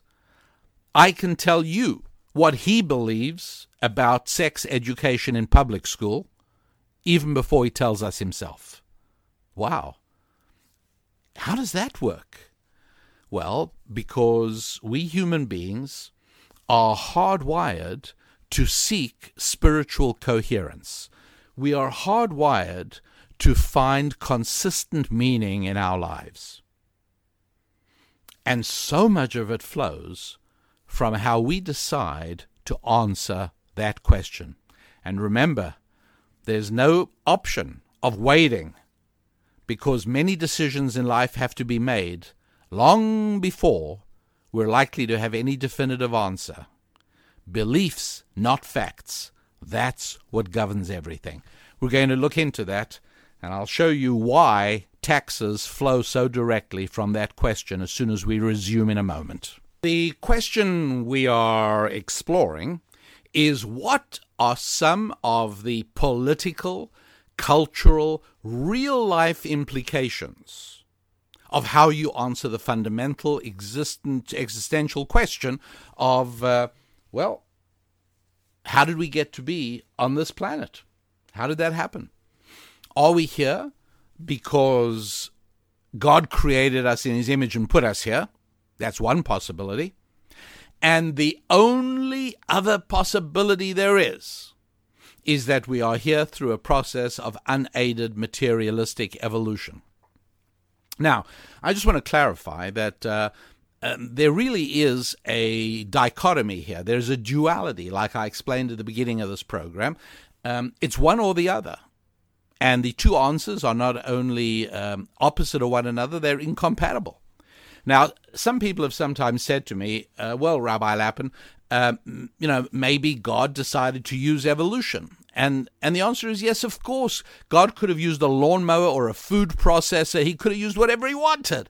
That's not the point. That's not the option. The question is not what did God use? The question is was God involved at all? And that's why there are only two answers yes or no. Either God was involved and he created us in his image. I don't know what he used to create us. It doesn't matter for now, but he did create us. Or alternatively, the other view, which is unaided materialistic evolution. No God, no intelligent force, no nothing, just random coincidence, collision of atoms and molecules that began to form the organic building building blocks of life. You got to choose. It's one or the other. What are the consequences? Well, let's take a look. One of the consequences is um, is very very interesting. Remember that if you're going to say that we are not creatures touched by the finger of God and that uh, God had nothing to do with us, and this was a totally materialistic process, why then the conclusion is that uh, you and I are nothing but sophisticated, smart, intelligent animals. We don't swim as well as whales, but uh, we swim better than rats. Uh, we we don't run as fast as leopards, um, and we're not as big and strong as elephants. Uh, our brains are bigger than many of the other creatures. There may be some creatures, I don't know about whales or elephants, their brains may weigh more than ours, I'm, I'm not sure. But it doesn't matter. The point is that it's just a case of degree. We're just different from them in a bit more hair, a bit less hair, a bigger head, smaller head, but we're all basically just animals. Well, if that's the case, then it makes sense that if we are animals, we need to be taken care of either by a farmer or by a zookeeper, one or the other. Think about that for a moment. We need a farmer or a zookeeper. And it so happens that uh, people who look at life this way think they know the very perfect zookeeper and farmer to take care of us. It's called government. And uh, I want you to think for a moment about what happens imagine again, it's a silly thought experiment, but imagine um, a cow coming to a farmer one evening and uh, saying to the farmer, Farmer Jones, uh, before we quit for the day, I need to speak to you on behalf of all the other cows. I've been assigned the spokesman, and uh, I've come here to tell you that we all feel you're taking away too much of our milk. Got it? We'd like to set a cap above which you cannot take the milk. Well, this is negotiable. Maybe you'll get 50% of the milk we produce, we'll keep 50%. Maybe you'll get 60, we keep 40, but let's talk about it. Bottom line is you can't have everything. Farmer Jones puts down his pail, pushes his hat back on his head, looks at the cow, and says, Look here, cow, I want you to understand something. You're here because I arranged for the veterinarian to come along and impregnate your mother with sperm I bought from a farmer who has a few bulls. That's why you're here. And I was here to birth you the night you were born. And whenever you're sick, I'm the one who gives you medicine. And uh, I feed you every day. See that tractor? I drive it over here with your feed every single day. And when you're dead, I'll haul your carcass away and bury it. But until, until then, you're mine. I own you.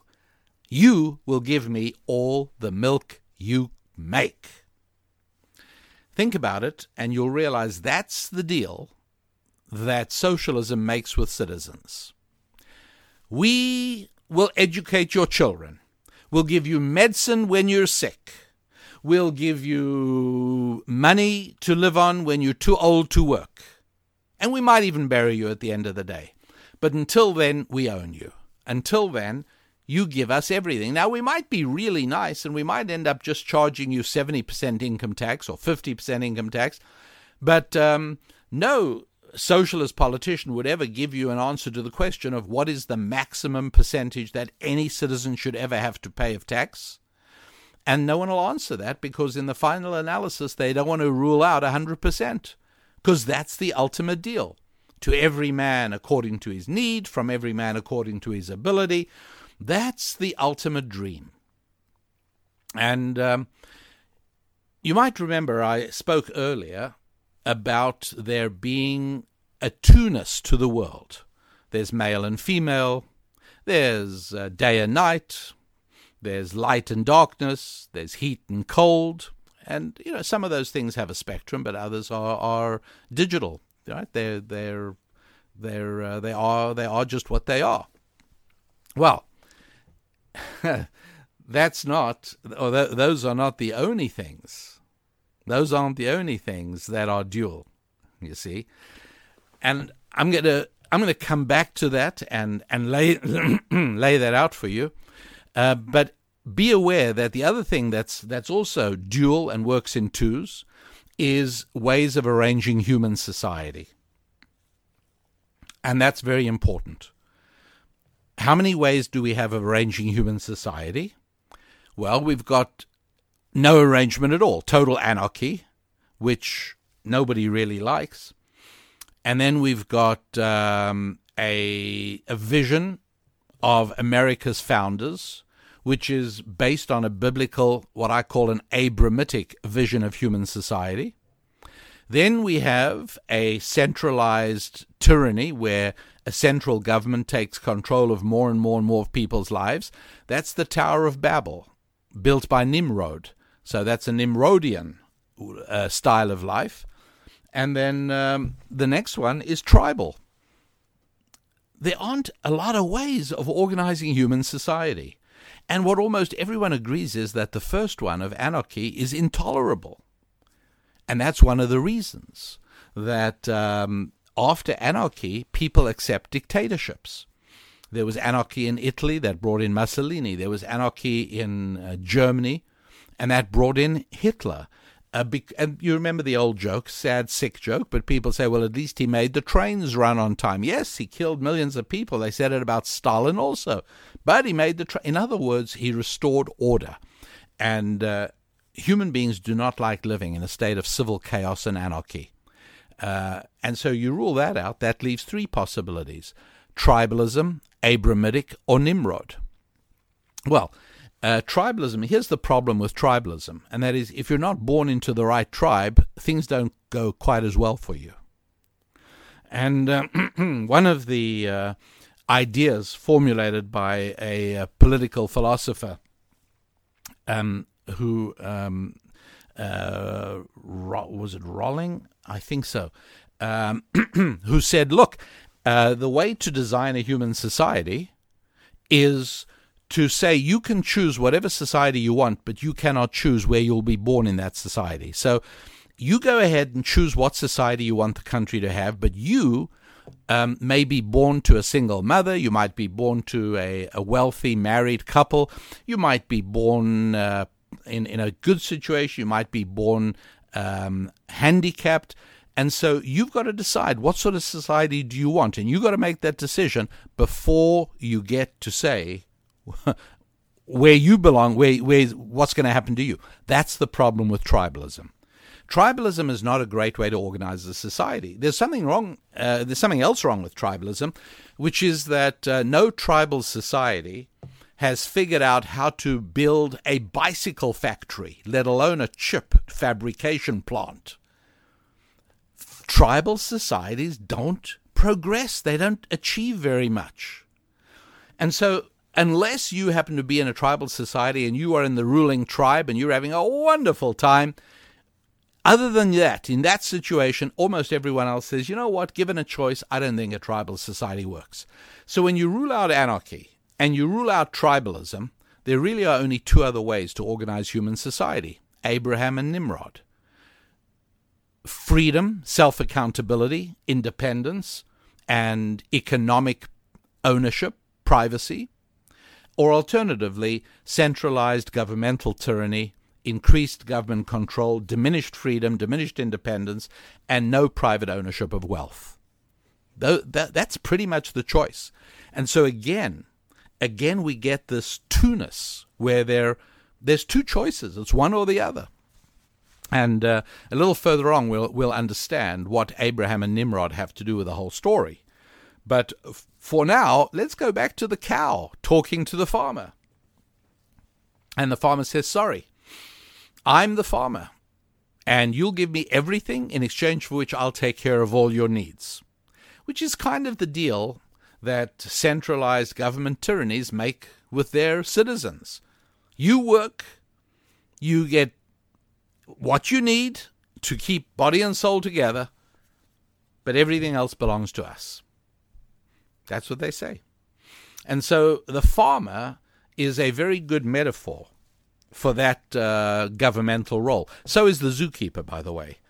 What does a responsible zookeeper do when, after he feeds the lions, he comes back a few hours later and notices that one lion has gathered all the meat that he gave out to each of the lions in one big pile in front of him and is keeping all the other lions away, and they're hungry, he's got all the meat?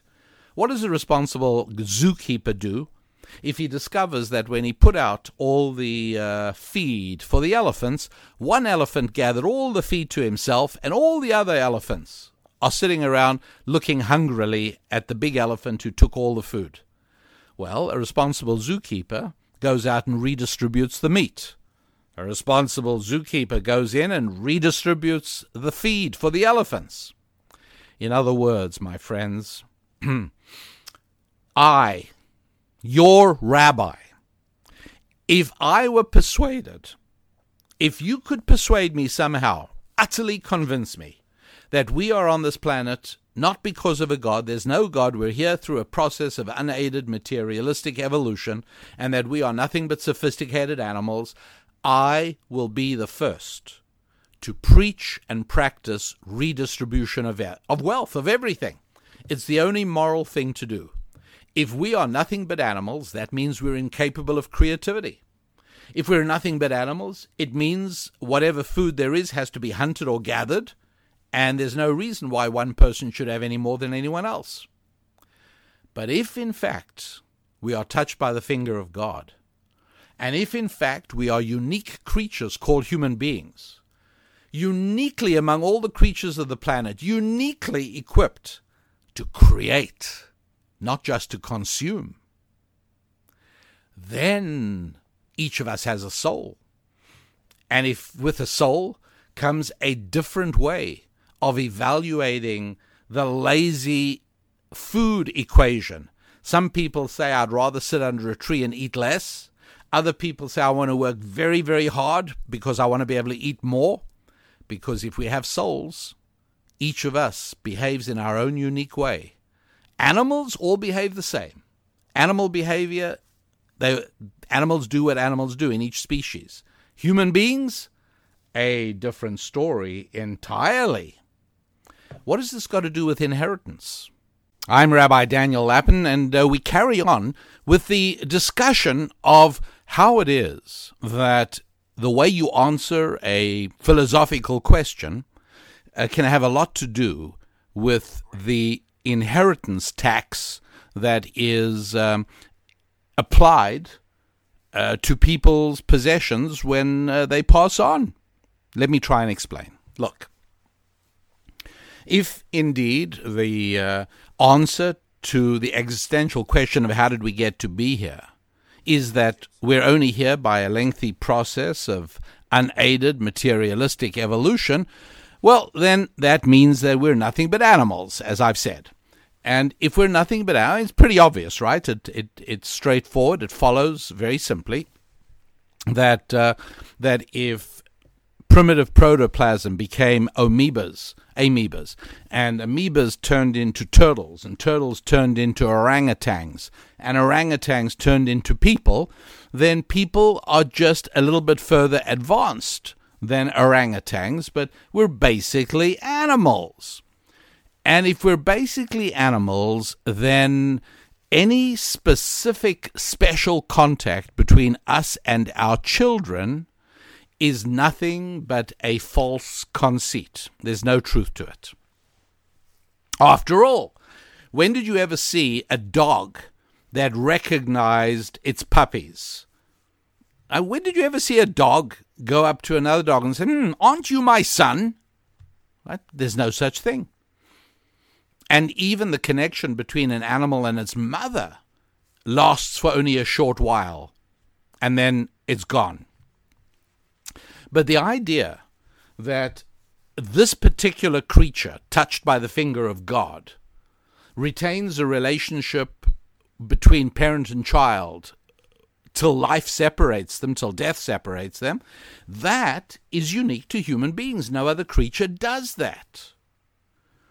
And so people who shape their worldview based on a materialistic approach, that everything is only biology and materialism, well, those people say, well, wait a second. When a human being dies, it shouldn't be any more relevant to his children than it is when a dog dies to his children. It's, it's just not that relevant to them you might say it's, a, it's sad, but it's sad for everybody. The loss of, of a member of the community is the member of a loss of a tribe. Same for everybody. And, um, and their approach is look, it is totally wrong that when a, a wealthy person dies, that only a tiny little group of children, namely those that are biologically related to him, should benefit. That's not right because we're one community, we're one group of people. And we're all animals in a sense, we're just sophisticated animals.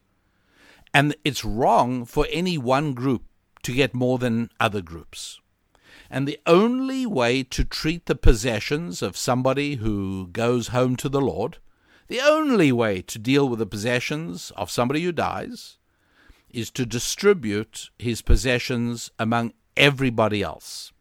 And because that's not always practical, we'll have the zookeeper or the farmer take care of it for us. In other words, the government dream is a 100% death tax. The, the more polite name of the tax is inheritance tax. But uh, it's really a death tax, and as you can tell, I consider it to be profoundly immoral. Not only because the owner of that, the departed human being, already paid taxes. That's his money. He's paid taxes when he earned it. There was withholding, and he paid property taxes, and he paid uh, uh, capital gains taxes, and it's all been taxed, so it's now it's his. And he should be able to do whatever he wants with it. If he wants to give it to his children, they should go to his children. But that only works if you believe that human beings are unique creatures touched by the finger of God. But as long as you believe that human beings are absolutely nothing but animals, and we're just sophisticated animals, then there is no particular relationship between people and their children. It's a biological one. And as soon as your children are grown up, just the way when a puppy is developed, it can have nothing more to do with its parents, so it is with human beings. Move right on. And by the way, that is why in the early days of Israel, the kibbutz movement took children away from their parents and raised them by the kibbutz in a in a sort of group area because the idea was to shatter the relationship between parents and children There was the uh, that was the goal that was the idea that's what they're trying to do to separate, and, and that's why it was that um, in the Stalinist era in Russia, uh, there were rewards and honors for any children that turned in their parents, betrayed their parents. You know, you farmers were supposed to hand in all their money, all their everything they grew was supposed to be handed. In other words, 100% taxation, like the farmer and the cow. Stalin arranged and ruled that every farmer has to hand in everything he grows, and then the local communist apparatus will determine how much each person. It'll they'll divide it up. I mean, really, that's just exactly how they worked. And uh, there were some farmers who either felt that they had grown it and worked hard for their crops and they wanted to keep enough for their families before they handed in the rest. When their children betrayed them, those children were rewarded and the parents were executed.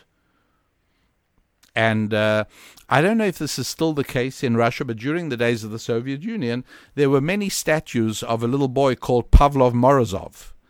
Um, he was a member of the Young Pioneer Movement, which was like the Communist Boy Scouts and he famously uh, handed in his parents. He told his he told the local communist apparatus that his parents were keeping some food back for the family. They were not being good communists. They didn't hand it all in like they were told to, and the parents were executed. And uh, little Pavlik Morozov was uh, was honored and raised by the state. And I don't know what became of him, but um, oh, I think he was. Uh, you know what? I think he was killed by an uncle.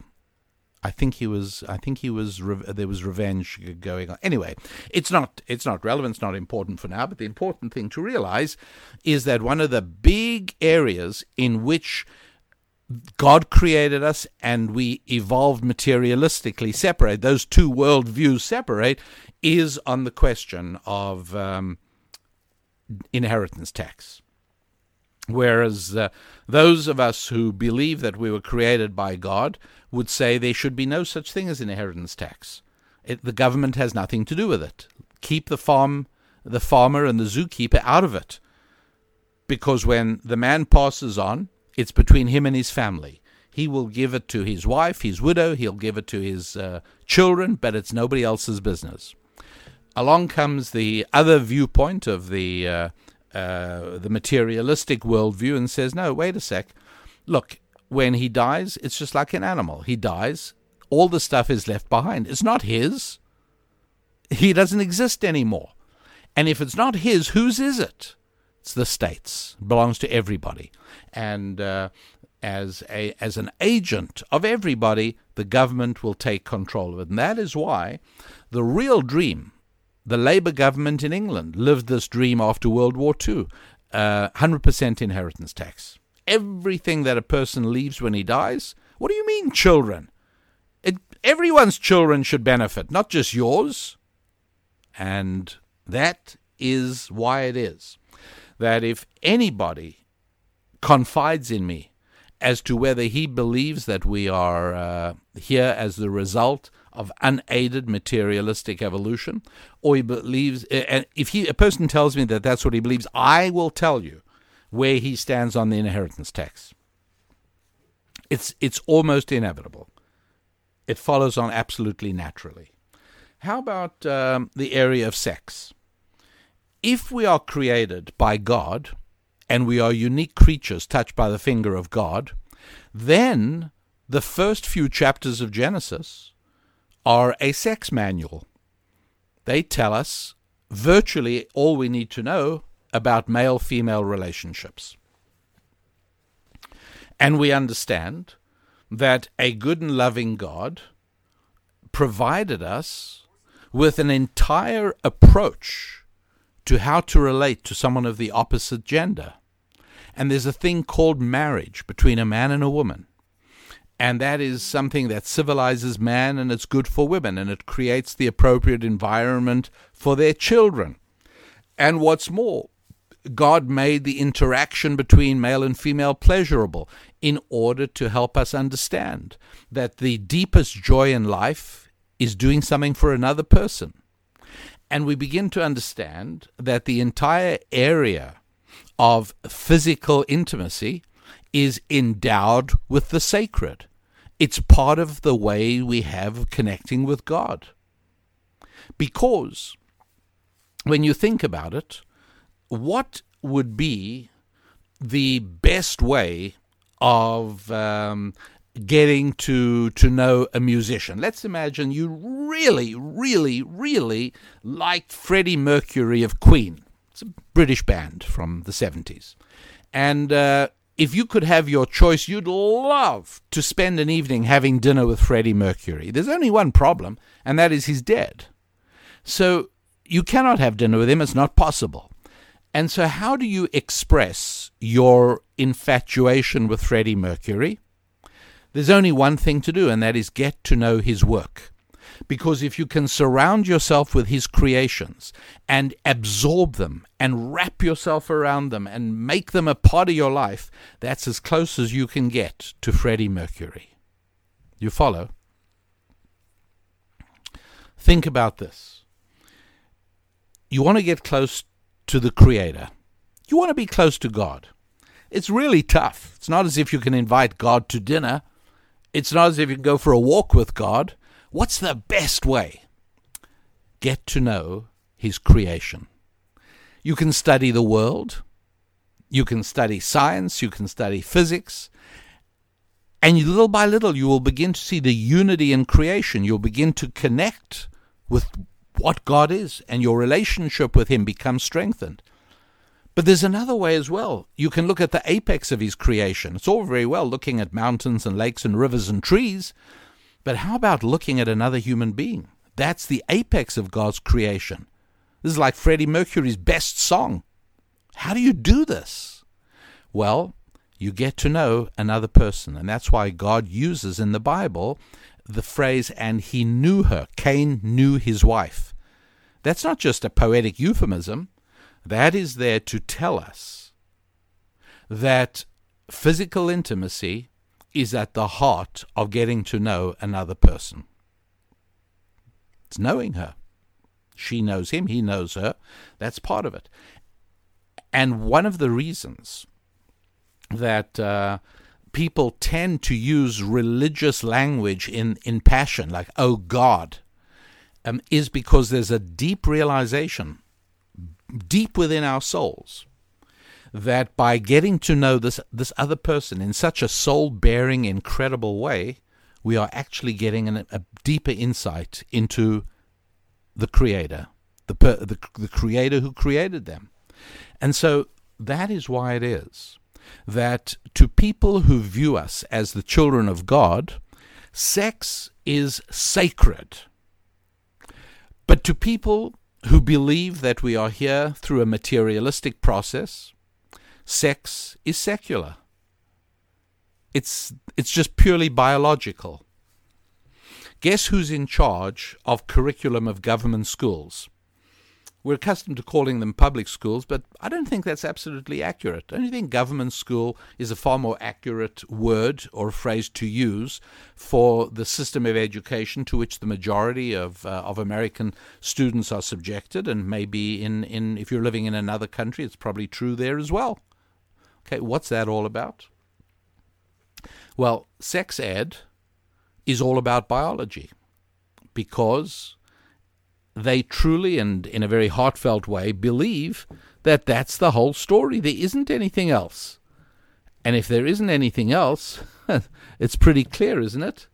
Isn't it clear that that's all that's sex? That's what it's all about. And that's why it is that if you tell me how you believe on the question of how human beings arrived on the planet, I'll tell you what you think about sex. It's pretty predictable, and that's rather remarkable. Now, that brings us as far as we're going to go in this program, but um, don't miss the next one because we're going to move on to the difference between physical and spiritual. We're going to look at the uh, beginning, the very first verse of the Bible. We're going to look at the difference between hardware and software in the computer business. We're going to understand the internet.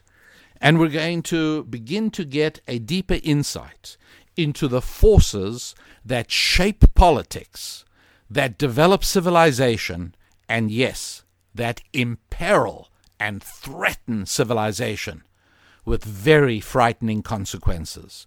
And if we have any interest whatsoever in defending everything we hold dear, you need that information. Now, I tried an experiment on today's program, Um, it was a longer program than I usually do, and uh, the reason was because it is such a fundamental and crucially important topic. I didn't want to split it into two. And of course, one of the beauties of this medium is that you can listen at your convenience and uh, stop, pause, come back another time. And so I'm hoping that the, the length of the program does not inconvenience you unduly. The other part of the experiment is that instead of interrupting the flow of the program every 15 minutes with a reminder to visit our website and to check out the resources we have available, I decided to just hold off until the end in the uh, with the idea that this will perhaps be less annoying and less disruptive for you. Um, obviously, I don't have to explain to you, the audience of this show, the uh, commercial value in advertising and the underlying sponsorship of the show through the uh, e commerce application at rabbidaniellapin.com. And so, uh, what I'm hoping is that uh, in not regularly making this announcement and uh, letting you be able to listen through without interruption, if I at least give you a reminder now here at the end of the show, that will do the trick. So, right now, then, uh, head over to Rabbi Daniel rabbidaniellapin.com. Uh, Daniel Lapin is D A N I E L L A P I N. Watch out for that double L there. So it's www.rabbidaniellapin.com. And the resource that I draw to your attention is called Day for Atonement. And I'll tell you in a nutshell uh, what that's all about. You can read about it right there at the website, and it's there especially for you. But in a nutshell, look, uh, it's not possible for any thoughtful adult to live a decade or two or three or four past adolescence uh, without running the risk of being beset and plunged into anguish at times by feelings of inadequacy, feelings that you're not all you should be, feelings you haven't achieved everything you should have, regrets at things you have done, regrets at things you haven't done. Look, this is perfectly natural, this is perfectly normal, it's a part of living. The problem is that it can become aggravated, like, like any other syndrome, and reach a point of where, well, honestly, there's there's no better term for it than a strong term called self-loathing. And when we reach a point of self-loathing, we uh, we we kind of start sabotaging our own future and we start damaging our own creativity uh, so there needs to be a way to reset that uh, internal monitoring moral clock to zero so as that you don't build on each month, each year, that you don't build on further upset at yourself, further dissatisfaction with yourself, further disappointment with yourself at the fact that you're not all yet that you are destined to become. And that process is called atonement. Now, uh, you know, that's got a sort of religious overtone to it, uh, Judaism's Day of Atonement, etc., etc., but it's a very practical, very real life thing. And I must tell you, I don't doubt for a moment that a significant proportion of the people who spend time and money talking to therapists, counselors, psychologists, psychiatrists, I'm sure that a significant proportion of those instances could be done away with completely by a regular process of atonement. Basically, re getting to like yourself again on a regular basis. Some people do it once a year, but other people do it once a month. Other people try and do it a little more frequently than that. It's not a bad idea. Let's put it this way it costs a whole lot less money than going to a therapist, it takes a whole lot less time than going to a therapist, and uh, it's not habit forming as going to a therapist so often is. So uh, head over, if you please, to rabbidaniellapin.com, and there you will find um, the uh, one hour audio program. You can actually download it right away, and you can get that at rabbidaniellapin.com. It's called Day for Atonement, and I think that you will find, like hundreds of thousands of other people before you, that this actually is a fantastic little life tool uh, for well, uh, the cup of an ambitious uh, and flamboyant coffee if you happen to regularly frequent a coffee chain whose name will not be mentioned here until they are financial sponsors of this show. But uh, until then, until next week, I am Rabbi Daniel Lapin, your rabbi, appreciating your participation in the show, very much appreciating. Uh, and so many of you are doing this. You're obviously promoting the show. You're obviously telling other people about it. I don't know if you're emailing people the URL or I don't know what you're doing, but I do know you're doing something because our numbers wouldn't be growing just by themselves. They're growing because so many of you are telling your friends about the show. I really appreciate that, and uh, I feel quite privileged to uh, to be here and and to to have so many of you that welcome you into your hearts every week here on the Rabbi Daniel Lapin Show. Let me wish you until next time a week of really good times with your friends, with your family, with your faith, and with your finances. I'm Rabbi Daniel Lapin. God bless.